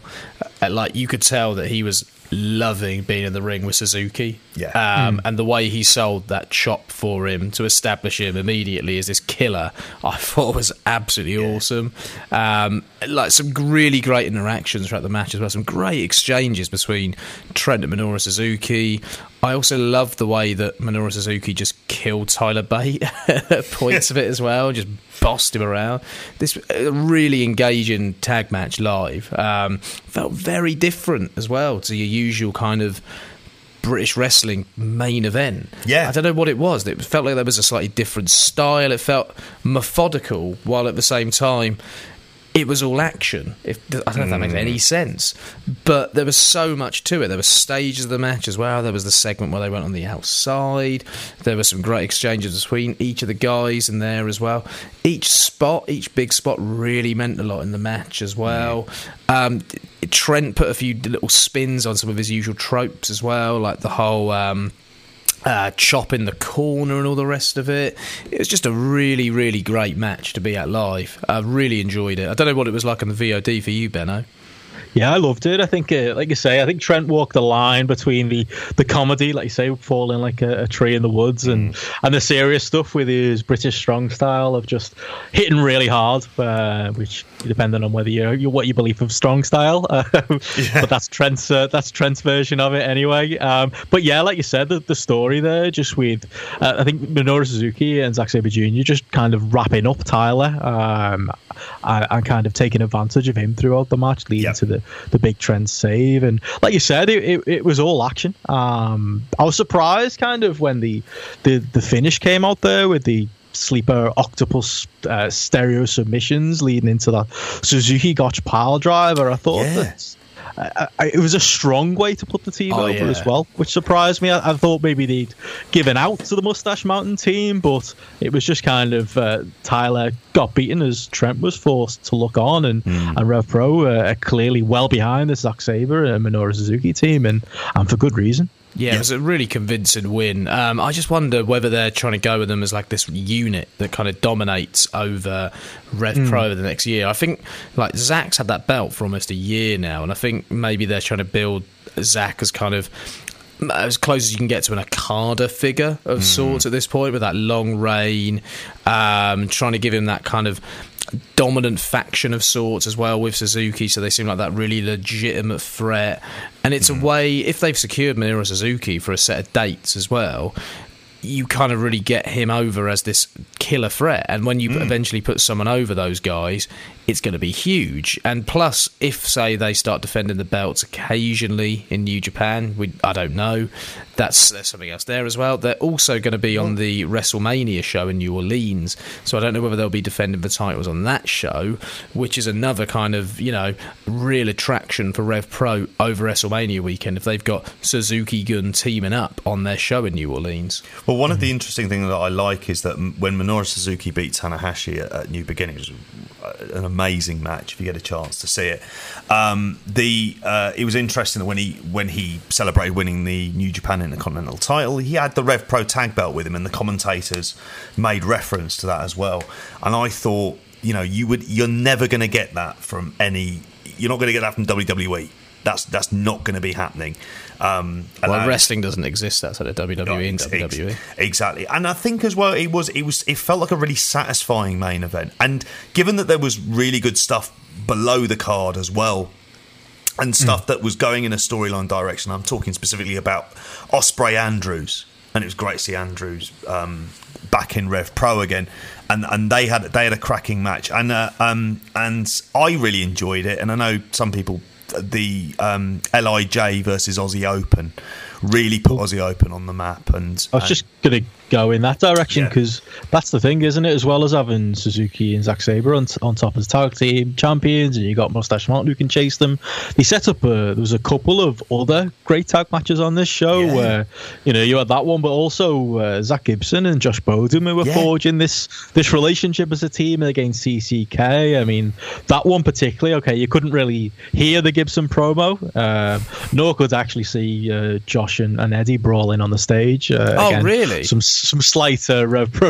It was just pitch black. You couldn't really make it out on oh, the VOD. Oh. Uh, I mean, in Gibson's promo, I heard him say something about a shit in the ring, but I couldn't quite make out what he was saying. But as far as a match goes, um, I think Gibson and, and were really putting together great double teams. The, the teams have a real chemistry, both as personalities and in ring. It wasn't just the CCK with the sick tag moves here; it was uh, Gibson and Bodom as well. What is it about Bodom and Gibson? You've got Bodom and James Drake. Uh, sorry, James Drake and Gibson. They run a training school together. They're with each other every day. I'm going to assume. Bodom and Gibson are a better tag team. Bodom, Bodom. I think Gibson and Charlie Sterling are a better tag team than uh, in OTT. Yeah, I'd agree. Yeah. I completely agree with you. It's it's weird. Uh, and Bodom and Gibson have had really good matches together. They've had good matches on the cockpit shows mm. when they've teamed together as well. They really complement each other and they really fit together quite naturally. I think this also uh, comes to the point of Josh Bodom being the most underrated wrestler. I'm going to go out there and say in the world right now. I don't know how this guy is not getting booked outside of Rev Pro some of the prominent promotions. He's a dick. He shouldn't be booked. He's a dick. Oh, I don't know what. Yeah. He, mu- he seriously must have murdered people backstage because the Progress, prime example, are missing out by not having this guy on their shows at the moment because he's a heat machine mm. and he'd get over as well there, and he'd have great matches, and he'd give he'd give the card something else as well. He'd give give you something that Joseph Conners can't give to your card. I would say on the team point of view, I think.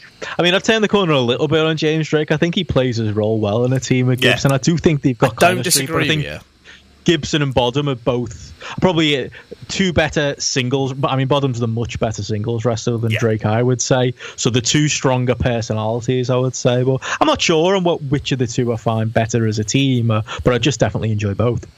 Yeah, I, am completely with you. What I liked about the match as well is they found a way to transition from Curtis Chapman and Rob Lias with the Eddie Dennis uh, sort of run in set up a Bodom Eddie Dennis match immediately after the match, set up a Bodom Curtis Chapman match after the match as well, and then they also kind of set up a Bodom Zack Gibson match potentially with Gibson walking out on him as well. And there's something going on there. You could get a Bodom match with Travis Banks as a result of this as well. So there yeah. are future matches that have been set up uh, there are what? What did I say? Like four or five future matches been set up from just the first two matches on the card. Like that's mm. great booking right there. That's thinking forward. It's thinking about those hmm. cockpit mm. shows. It's thinking about the next York Hall show potentially. Just really smart booking, if you ask me. And also CCK are kept strong, which sets and they obviously set up a, a match um, for them against um, uh, Suzuki Gun. And it was a, convincing win for CCK, and I think they yes. needed it after the uh, elite debacle the month before, where they looked like a bunch of jobbers.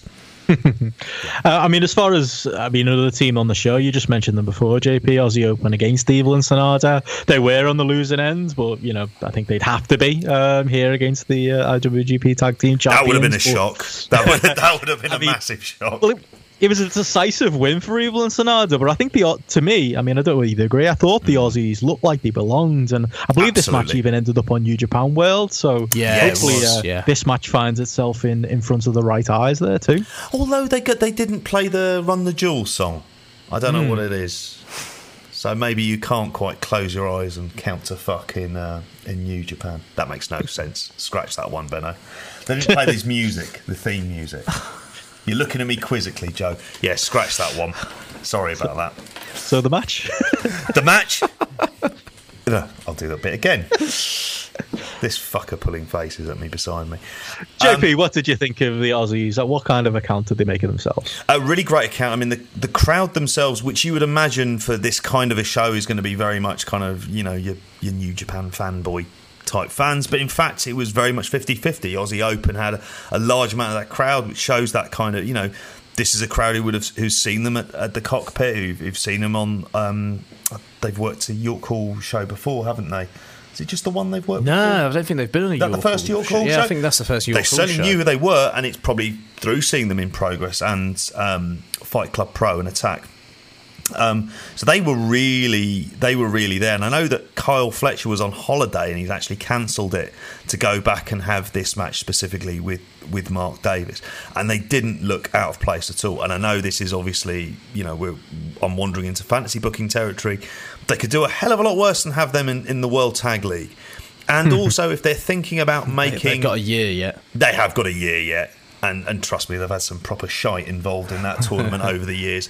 But they, it, it, you know, if you're thinking about Australia and New Zealand as being the next two kind of promo- next two areas of the world where there's this kind of wrestling war going on, having Aussie Open in involved in some ways is not going to well, be ever a bad way I did wonder when they announced those Australia shows, was this match kind of a trial for those guys? Because obviously they mm. can work in Australia, they can take them back over there. Mm do they want to give them a place on those Australia shows during that the time they're over there?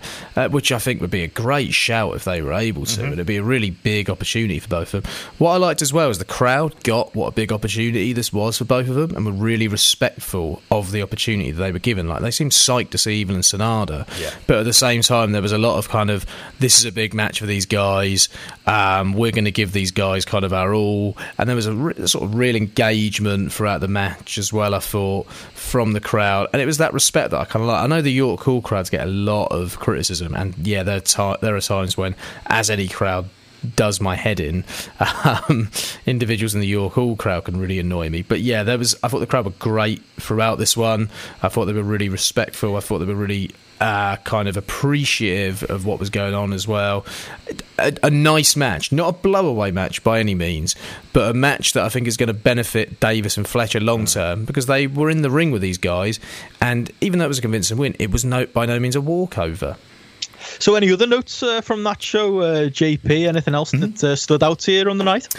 Well, there was a there was an Adam Brooks Ryan Smile match, which was, I, I mean, very much a match of two halves, to use a footballing cliche in there as well, um, mm. where there was some good stuff, but it, it went on for too long. It was near twenty minutes, and it wasn't it didn't feel like it was the best showcase for Adam Brooks because there was a there were points in it where it did feel like it was dragging they were both working really hard, and I've heard sort of mixed opinions on this. Um, somebody gave Ryan Smile said some horrible things to him about hoping that he he dies threw himself through, off a bridge or threw himself like off a bridge, yeah, which he, is dickish.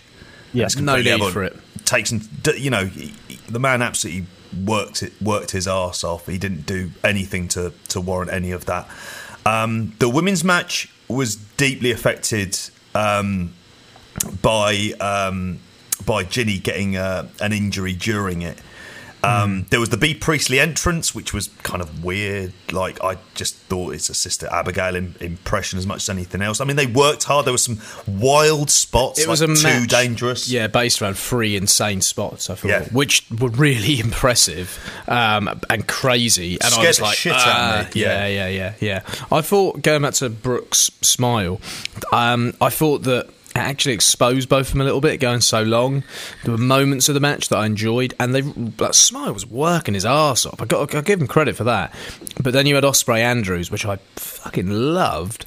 But at the same time, I felt like they could have shaved five or six minutes of a Brooks uh, Smile and given yeah, that Os- to Ospreay and Andrews. Ospreay Andrews was like the perfect kind of that that that was what the Smile Brooks match was trying to be, wasn't yes, it? It yeah. just felt like Smile looked like he shouldn't be out there. Being honest, it went about 10 minutes too long and it was like he was trying to do an impression of that kind of match it just yeah i get what it you're just saying. went and it went and it went i yeah. can imagine on the vod that it wouldn't mm, it was a hard watch it would be a hard watch as well i thought and this is something i hope that they do going forward from here on in is they open the match with um, what would have been two young lions um, the cruiserweight match between Curtis Chapman and Rob Lias. Now, these are characters. If these are the wrestlers, if you go to the cockpit shows, they're always on them, and you've, you've we've seen their growth. And Curtis Chapman is being kind of built up as probably one of the first really big homegrown stars since Bodom. Um, Rob Lias's character work is very much underestimated, but it's interesting how they've both gotten to this place. They've spent a long time working the South Coast shows, working the cockpit shows in in losing matches right at the start at the start of the event.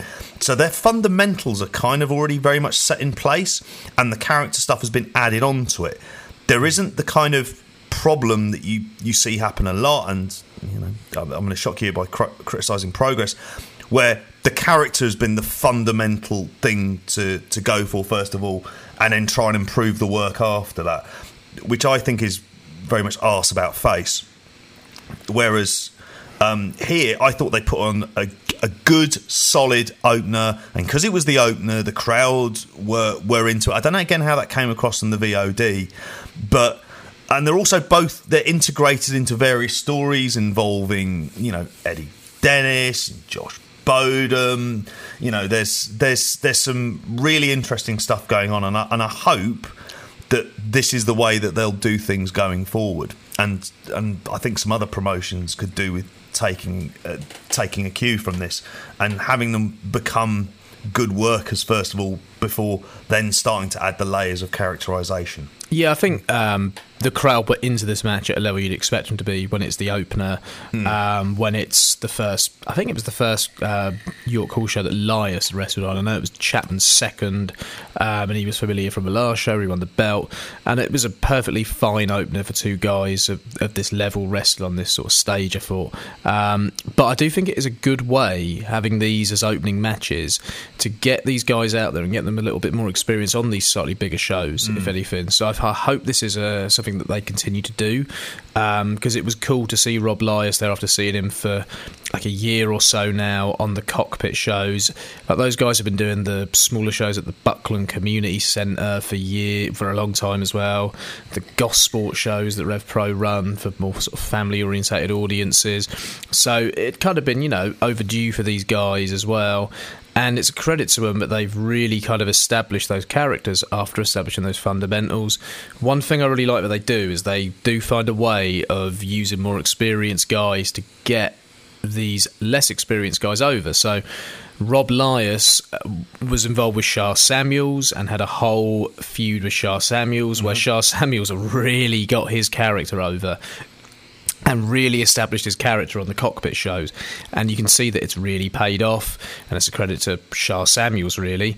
With Curtis Chapman, he was booked as an underdog for months on the York, uh, sorry, on the cockpit shows as well, and here he is now, and it's kind of paid off for him. So it's a really nice way of getting these guys over. Um, I wanted to sort of transition into the cockpit show that I went to yesterday or on Sunday so Sunday, the 4th of Feb, uh, depends on what day you listen. 26. Yeah, Cockpit 26, which I think is meant to be up on the VOD tomorrow. So another trainee uh, who's been on the Cockpit shows on and off for about a year now is Dan McGee.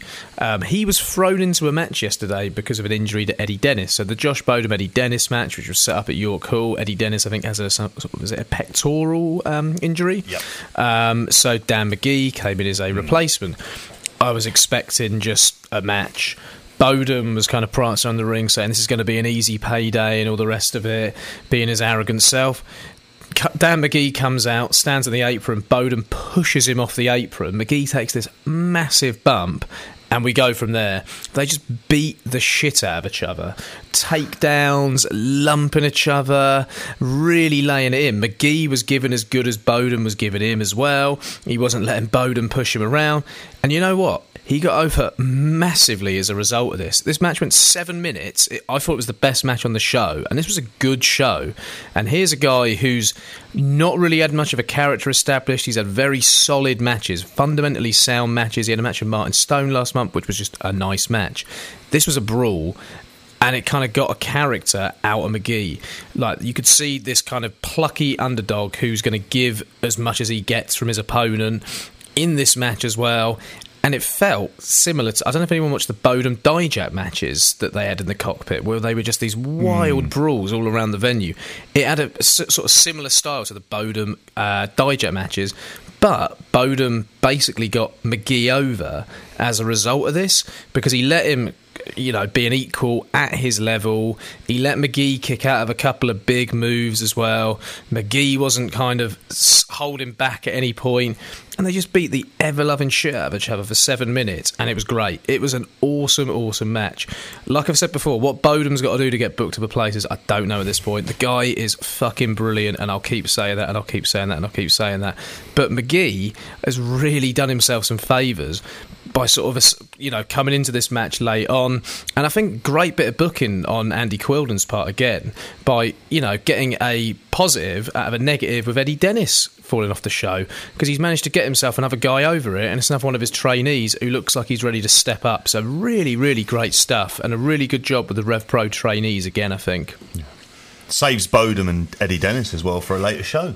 It that does. That doesn't need to go. And anywhere, I think I think that you could do a series of Bodom and McGee um, in a similar vein to they did. I think three matches of Bodom and Dijak. Like I said, it had a similar vibe.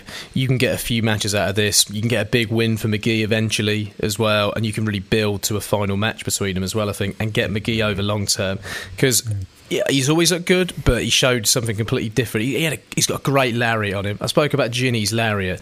Oh, one of the clotheslines he delivered to Bodom was stiff, to say the least, and it, it looked great. It looked really, really good. Um, awesome. Show in yeah. general, I would recommend uh, having a flick through the show for sure. Um, some really good stuff on there. Good triple threat to open it with Curtis Chapman, Chris Brooks, and Flash Morgan Webster some really good advancement of feuds as well. So coming from this match, David Starr sort of t- came out, cost Flash the match or distracted him. We then had Adam Brooks and El Phantasmo. Again, I'm not impressed with Brooks so far, but Phantasmo is really stepping it up. Phantasmo is someone, isn't he? That it's kind of a good model for maybe if we're tempering our expectations with Brooks. Phantasmo's taken yeah. a while, hasn't he, to get going himself, and it's only now that he's starting to look I think, comfortable in Rev Pro. I maybe think, maybe Brooks needs that bedding in period as well. I think it's a slightly different situation though, because Phantasmo was brought over here as kind of a nobody um, mm. and kind of had to establish himself and work from the ground up and wasn't put in these prominent positions early on. Whereas Brooks come over and his first match is against Ospreay, and we've all heard yeah. about this Ospreay match. So he's come over with a lot. Matches, yeah. yeah, he's come over with a lot more hype. He's been mm. putting a, on a York Hall mm. show straight away. So it's a little bit of a different situation. Maybe if he'd come over a little bit more low key, I think yeah, maybe we'd be that little bit more. Um, patient with him potentially. Um, sure. So I'm hoping he gets there. But yeah, Phantasmo I think's looking great as well. Um, David Starr and Mike Bailey, again, another really fun match. It, it, got a bit of time. There was some chemistry there. David Starr cut an amazing promo before the match, which I absolutely loved, where he was really kind of ripping into certain members of the crowd. I thought it was hilarious. A lot of others in the crowd thought it was hilarious as well. He wasn't holding back. You could tell he was really enjoying cutting a heel promo, essentially, because it was something slightly different to what he's usually done. And you can tell that he was really getting some steam off of his chest on certain members of the crowd that do kind of piss him off and piss me off too. So I was totally with Dave on this one. Um, a good match again. They've set up a, a, Flash David Starr match going forward from this one as well because Flash Morgan Webster got involved at a point in this match. I thought that was a good step. Um, Adam Brooks as well. Uh, ended up coming out during this one as well. So you've got all sorts of matches there with David mm. Starr and Curtis Chapman being set up going forward, Flash Morgan Webster and uh, Curtis Chapman again, David Starr and Flash. Adam Brooks being lumped in with these guys as well. So there's a really good kind of active junior division there in Rev Pro at the moment as well. So mm. again, some matches that are kind of making me want to go back to the cockpit month after month again. I said I wouldn't do it this year, but I'm, I do not know. I'm going to probably uh, give in to the. Might might as well got a season ticket at this point, mate. Yeah, I missed about four shows last year, and I think it's uh, three shows are discounted if you get a season ticket. So, mm. uh, we'll yeah, see. yeah, we'll see. There's a really nice match between Sammii Jayne and Nina Samuels as well. I think Sammii Jayne's kind of shown something uh, during a t- during a sort of couple of matches in Rev Pro now. Mm. Um, some really nice spots in the match, maybe a little bit inconsistent, but decent overall.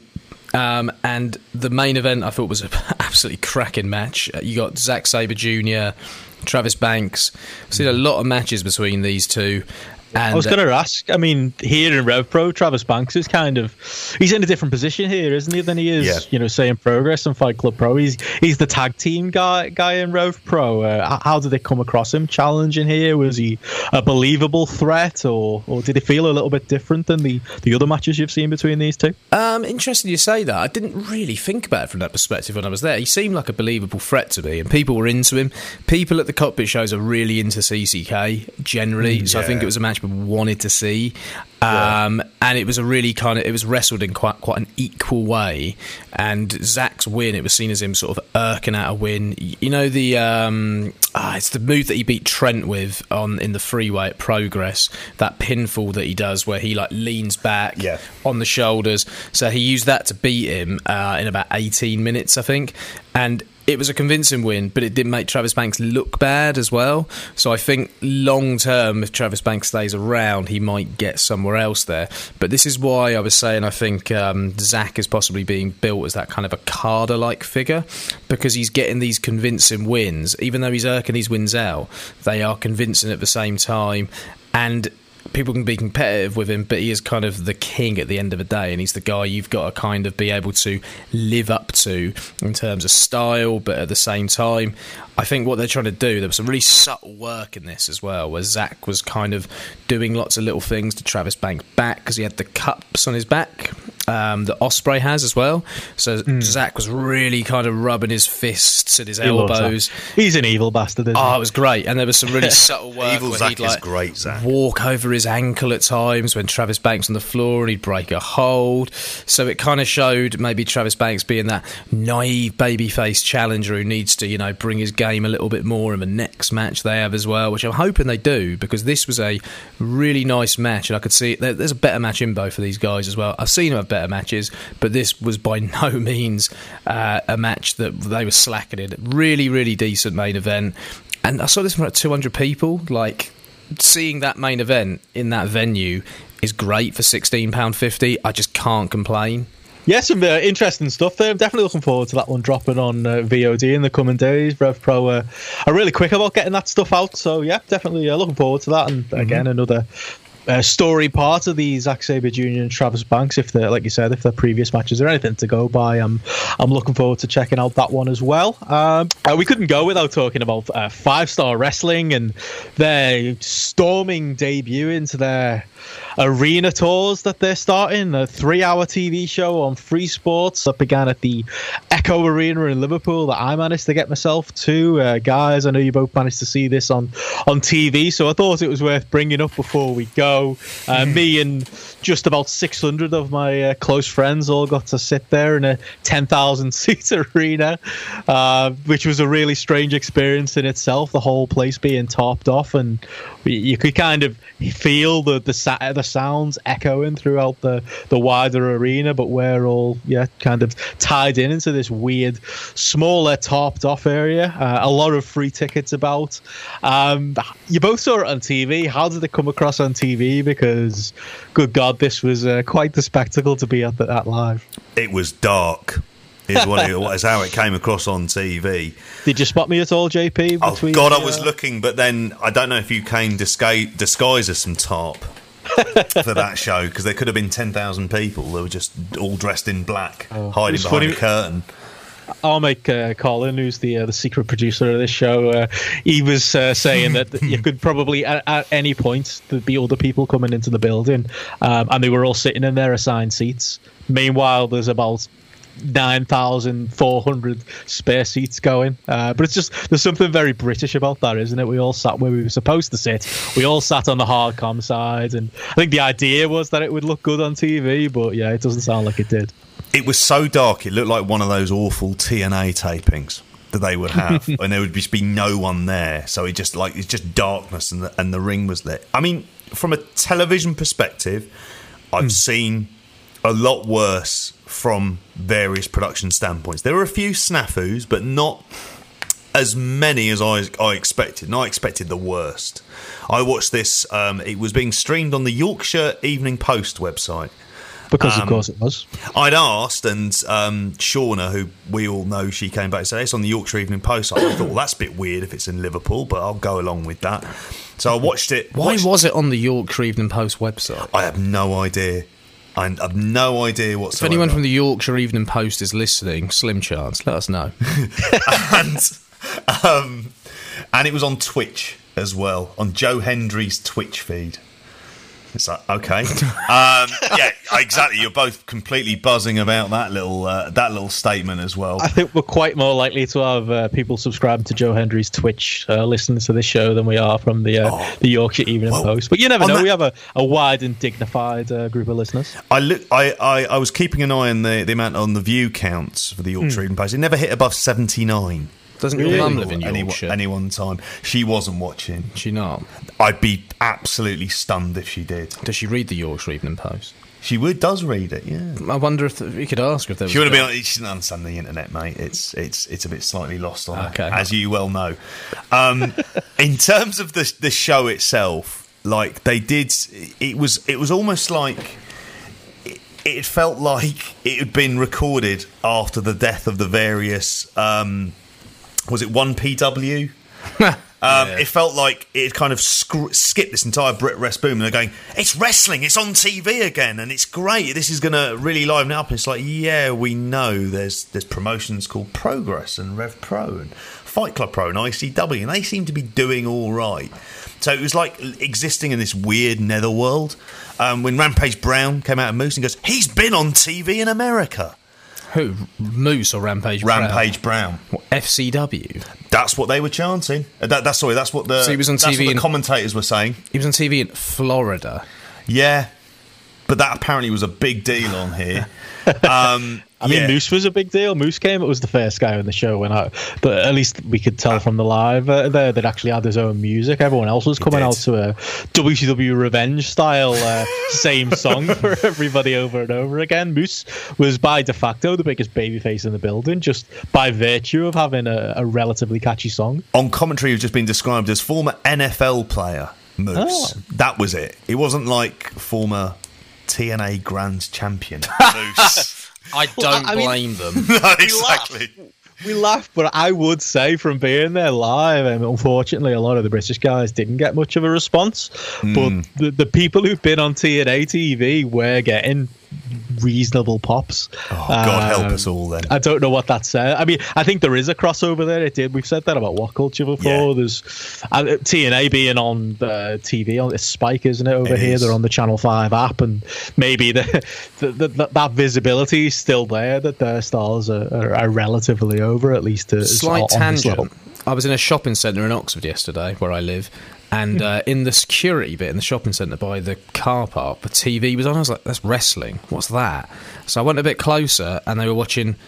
Uh, I saw the Crist brothers on this TV in this security office, like this big, nice widescreen. Lots of people could see in.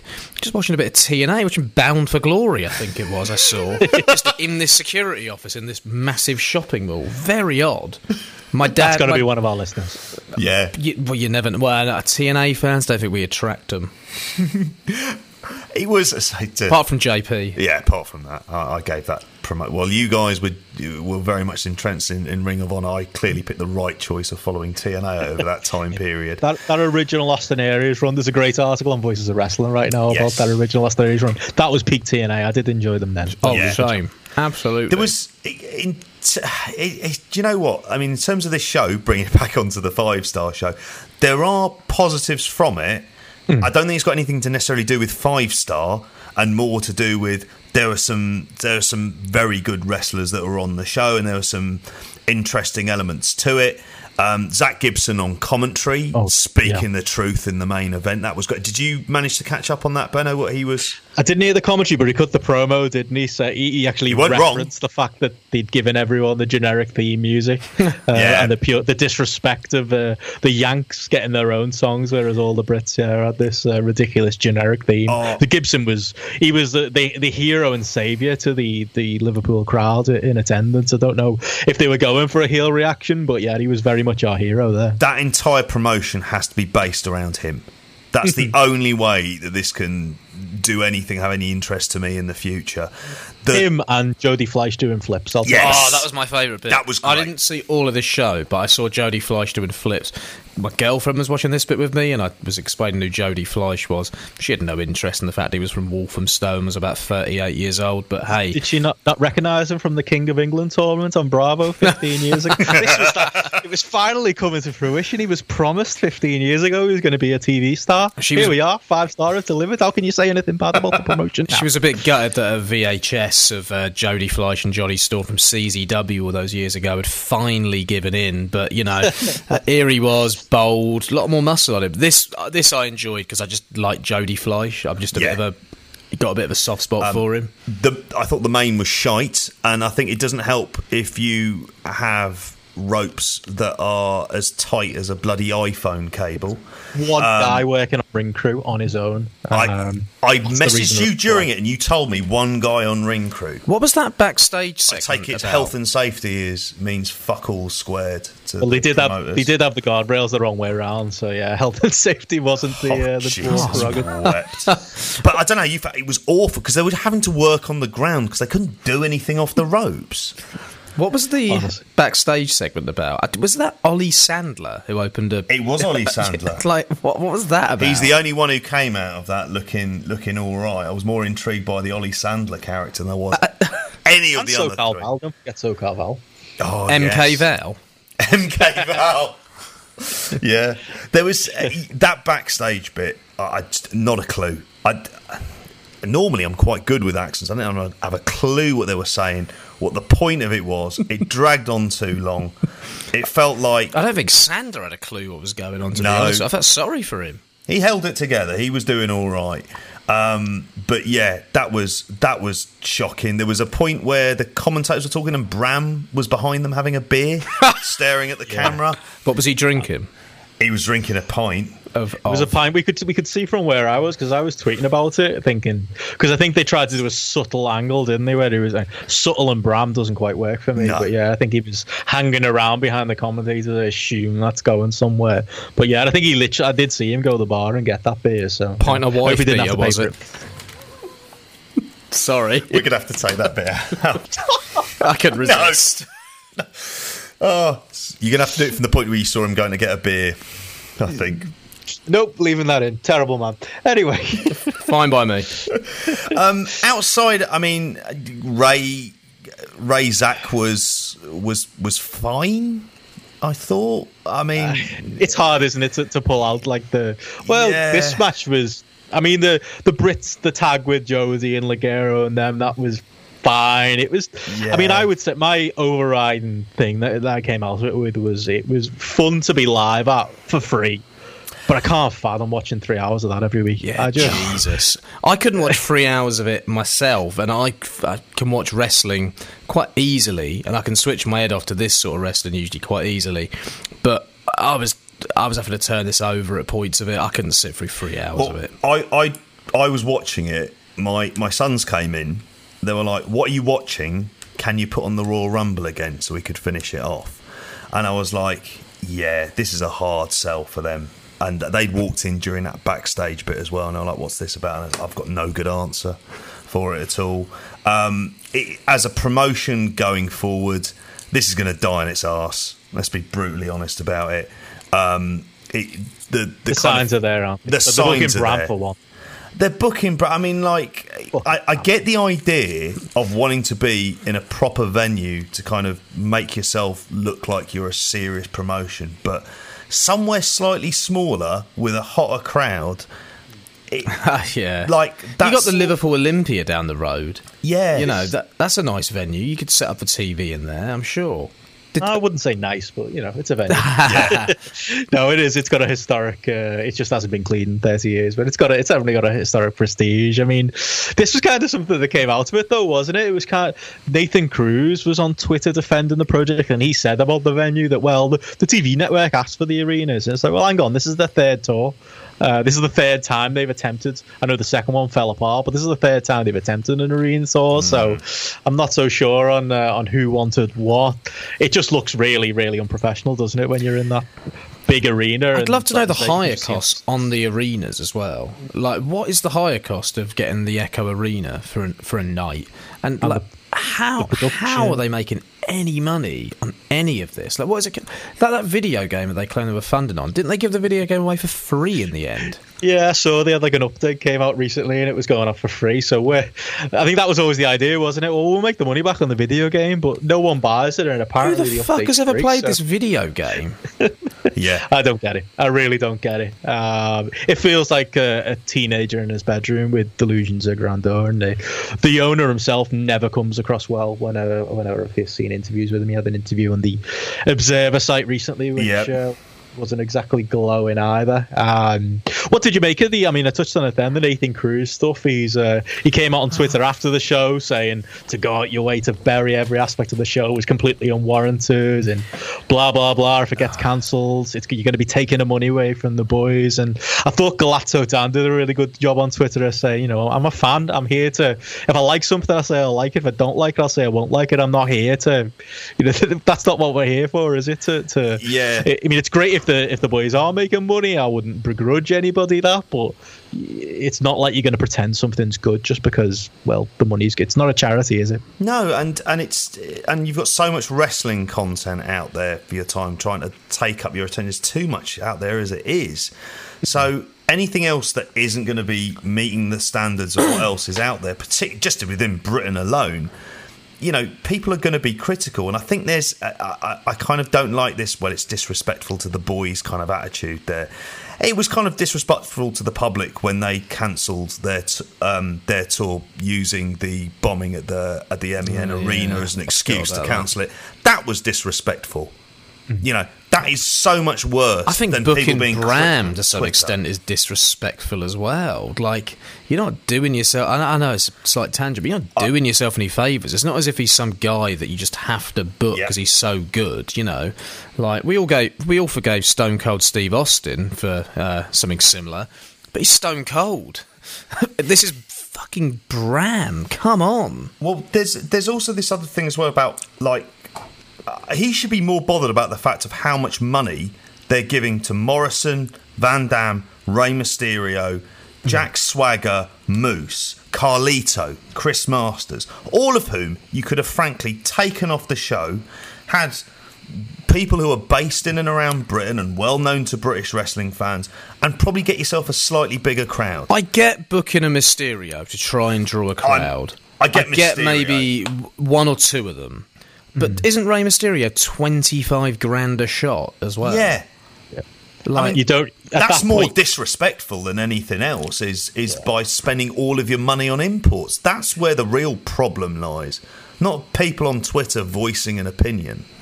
Personally, I just think Dan Hinkles was a big fan of SmackDown versus Raw 2005. Oh, And he's Jesus, just was decided he? to put every, every wrestler from that roster uh, on this show. That's the only explanation, isn't it? For the fact that, like you say, if you're going to be paying for Rey Mysterio and Rob Van Dam, why are you playing for Carlito and Chris I Masters? can't believe. Do you remember that Elimination Chamber? I think it might be the one where Edge cashes in and wins the title for the first time. And they had Carlito and Chris Masters like teaming up to take out Cena throughout the match. And they were like this kind of like, t- you know, unholy alliance that had come together for the match. I think that was two. Was it 2006? Twelve years later, this unholy alliance of Carlito and Chris Masters is so well remembered by various people. They were being They're still put together. Like, was were they that much cop? Like Chris Masters. I know everyone raves about when he went away and learned how to work and came back and was really good. Ah, come on, it's Chris It's fucking like- Masters. I, I would It's al- like in the peak of the Attitude Era, isn't it? In 1998, using a couple of wrestlers that were vaguely popular in 1986. Yeah. It wouldn't happen, but there's just something about wrestling in the last 20 years where it's kind of slowed down, hasn't it? To a Tell crawl. me and about it. I, I, I would Apparently, say those guys are relevant. I was glad to see Adam Maxted and Charlie Sterling go go through. Partly, I mean, Adam Maxted we we saw at OTT, and as someone there, there is real potential there. There's something there about him in terms of presence, and obviously something that's going to take time. Charlie Sterling, ever since he lost the dead weight that is Joel Redman, is now onto something, and like as a as someone to watch as a character, you've seen him kind of grow particularly because that charisma, and we're talking if we're talking charisma black holes, and Jesus, Joel Redman is well and truly up there. Um, like, Is he still wrestling? 'Cause I- he's the kind of guy I, hope thought not. would turn up. hope not. He had his chance. He's shit. He's the kind end. of guy that I thought would turn up on this sort of show. To be honest with you, maybe Like Charlie got look. Sorry, go on. No, as you say, he's got the look. him and Masters. That's all he has. Um, but seeing seeing Char- I mean Charlie Sterling is someone hopefully going forward we see in a few more places. In OTT seems done really well. I think he works primarily is it Pro Wrestling Chaos and some of the Southwest promotions as well. Um, so there are, there were some younger stars. There were some some younger guys there who who have real potential and uh, you know El Ligero, Jody Fleisch in a final against Adam Maxted and Charlie Sterling. I think that could be really good. I think the crowd are going to determine how good But that one is as well it. because of the Yeah. venues and how how familiar they're going to be with the guys and the rest of it. I think that's the issue. Ah, it's five star. It's redundant. It's going to be over soon. We're just killing time until it dies, and then British wrestling can't go on TV again for another eternity. And I think there's always a good conversation No, about I, I, I wouldn't agree. With, on I wouldn't agree with that because f- what what's free sports? I had to find free. I knew that it was out there, but I had to find it on my box. I didn't Yeah. know where it was. I had to Google the number of the channel on my box and all the rest of it to find out where it was.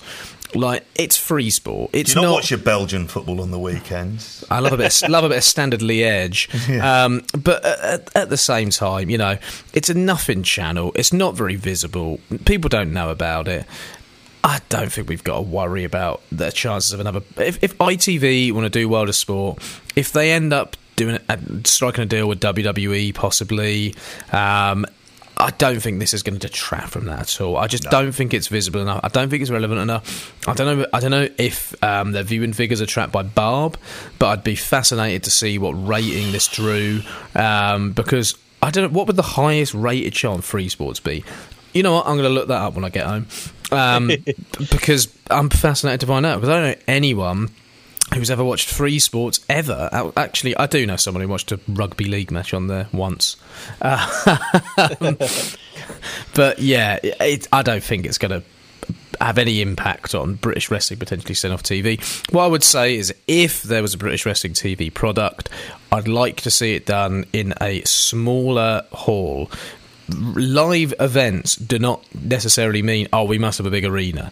Like it just sort of sums up the mindset of the people running this company to just assume that at the end of the day. And you can tell they're probably people who think oh look at those little indie shows and those little venues. Oh they're embarrassing aren't they? No they're fucking not. Look at the massive empty hall you're running with no one in at the end of the day. That's more embarrassing than a full small hall of 600 people. So I just think there needs to be a bit of a reality check there. And you know what? As soon as this shit's over, as much as it's going to suck to not have a payday there for some of the guys, and you know, I do sympathise with someone like a Nathan Cruz. I know he um, didn't have as many dates last year as you may have previously had. And I know the WWE thing fell through for him, and the World of Sport thing fell through for others like Mastiff and Rampage, who, you know, deserve a payday at the end of the day. I just can't be bothered with this five star bollocks. fair. I think that's a fair way to sum it up. And like you said, they've got 12 more arena shows coming up. And yeah, we'll guess we'll see how many of those 12 they actually do. I did uh, three uh, tops. I think we are yeah, I think that's what we on the uh, the best of show. We all had a guess, and yeah, my guess was three. Uh, I guess we'll see as we go. Uh, just as a trivia note, while we were talking, then I had a quick look on uh, on the uh, the barb.co.uk website, and uh, I looked at the free sports ratings for last week, and I got no data for this period. So it's wow. such a low channel. Apparently, Barb wow. doesn't care either. What are you gonna do?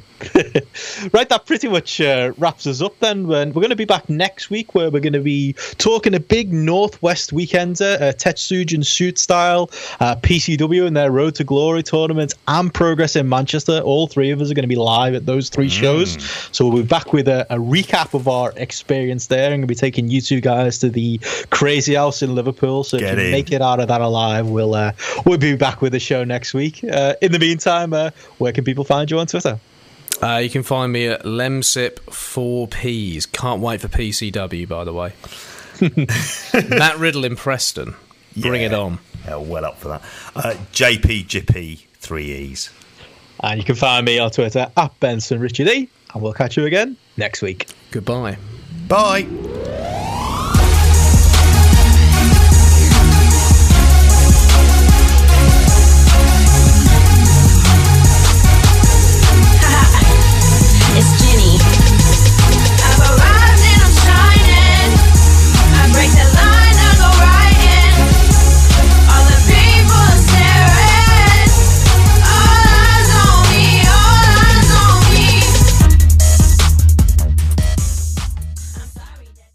Okay, cool.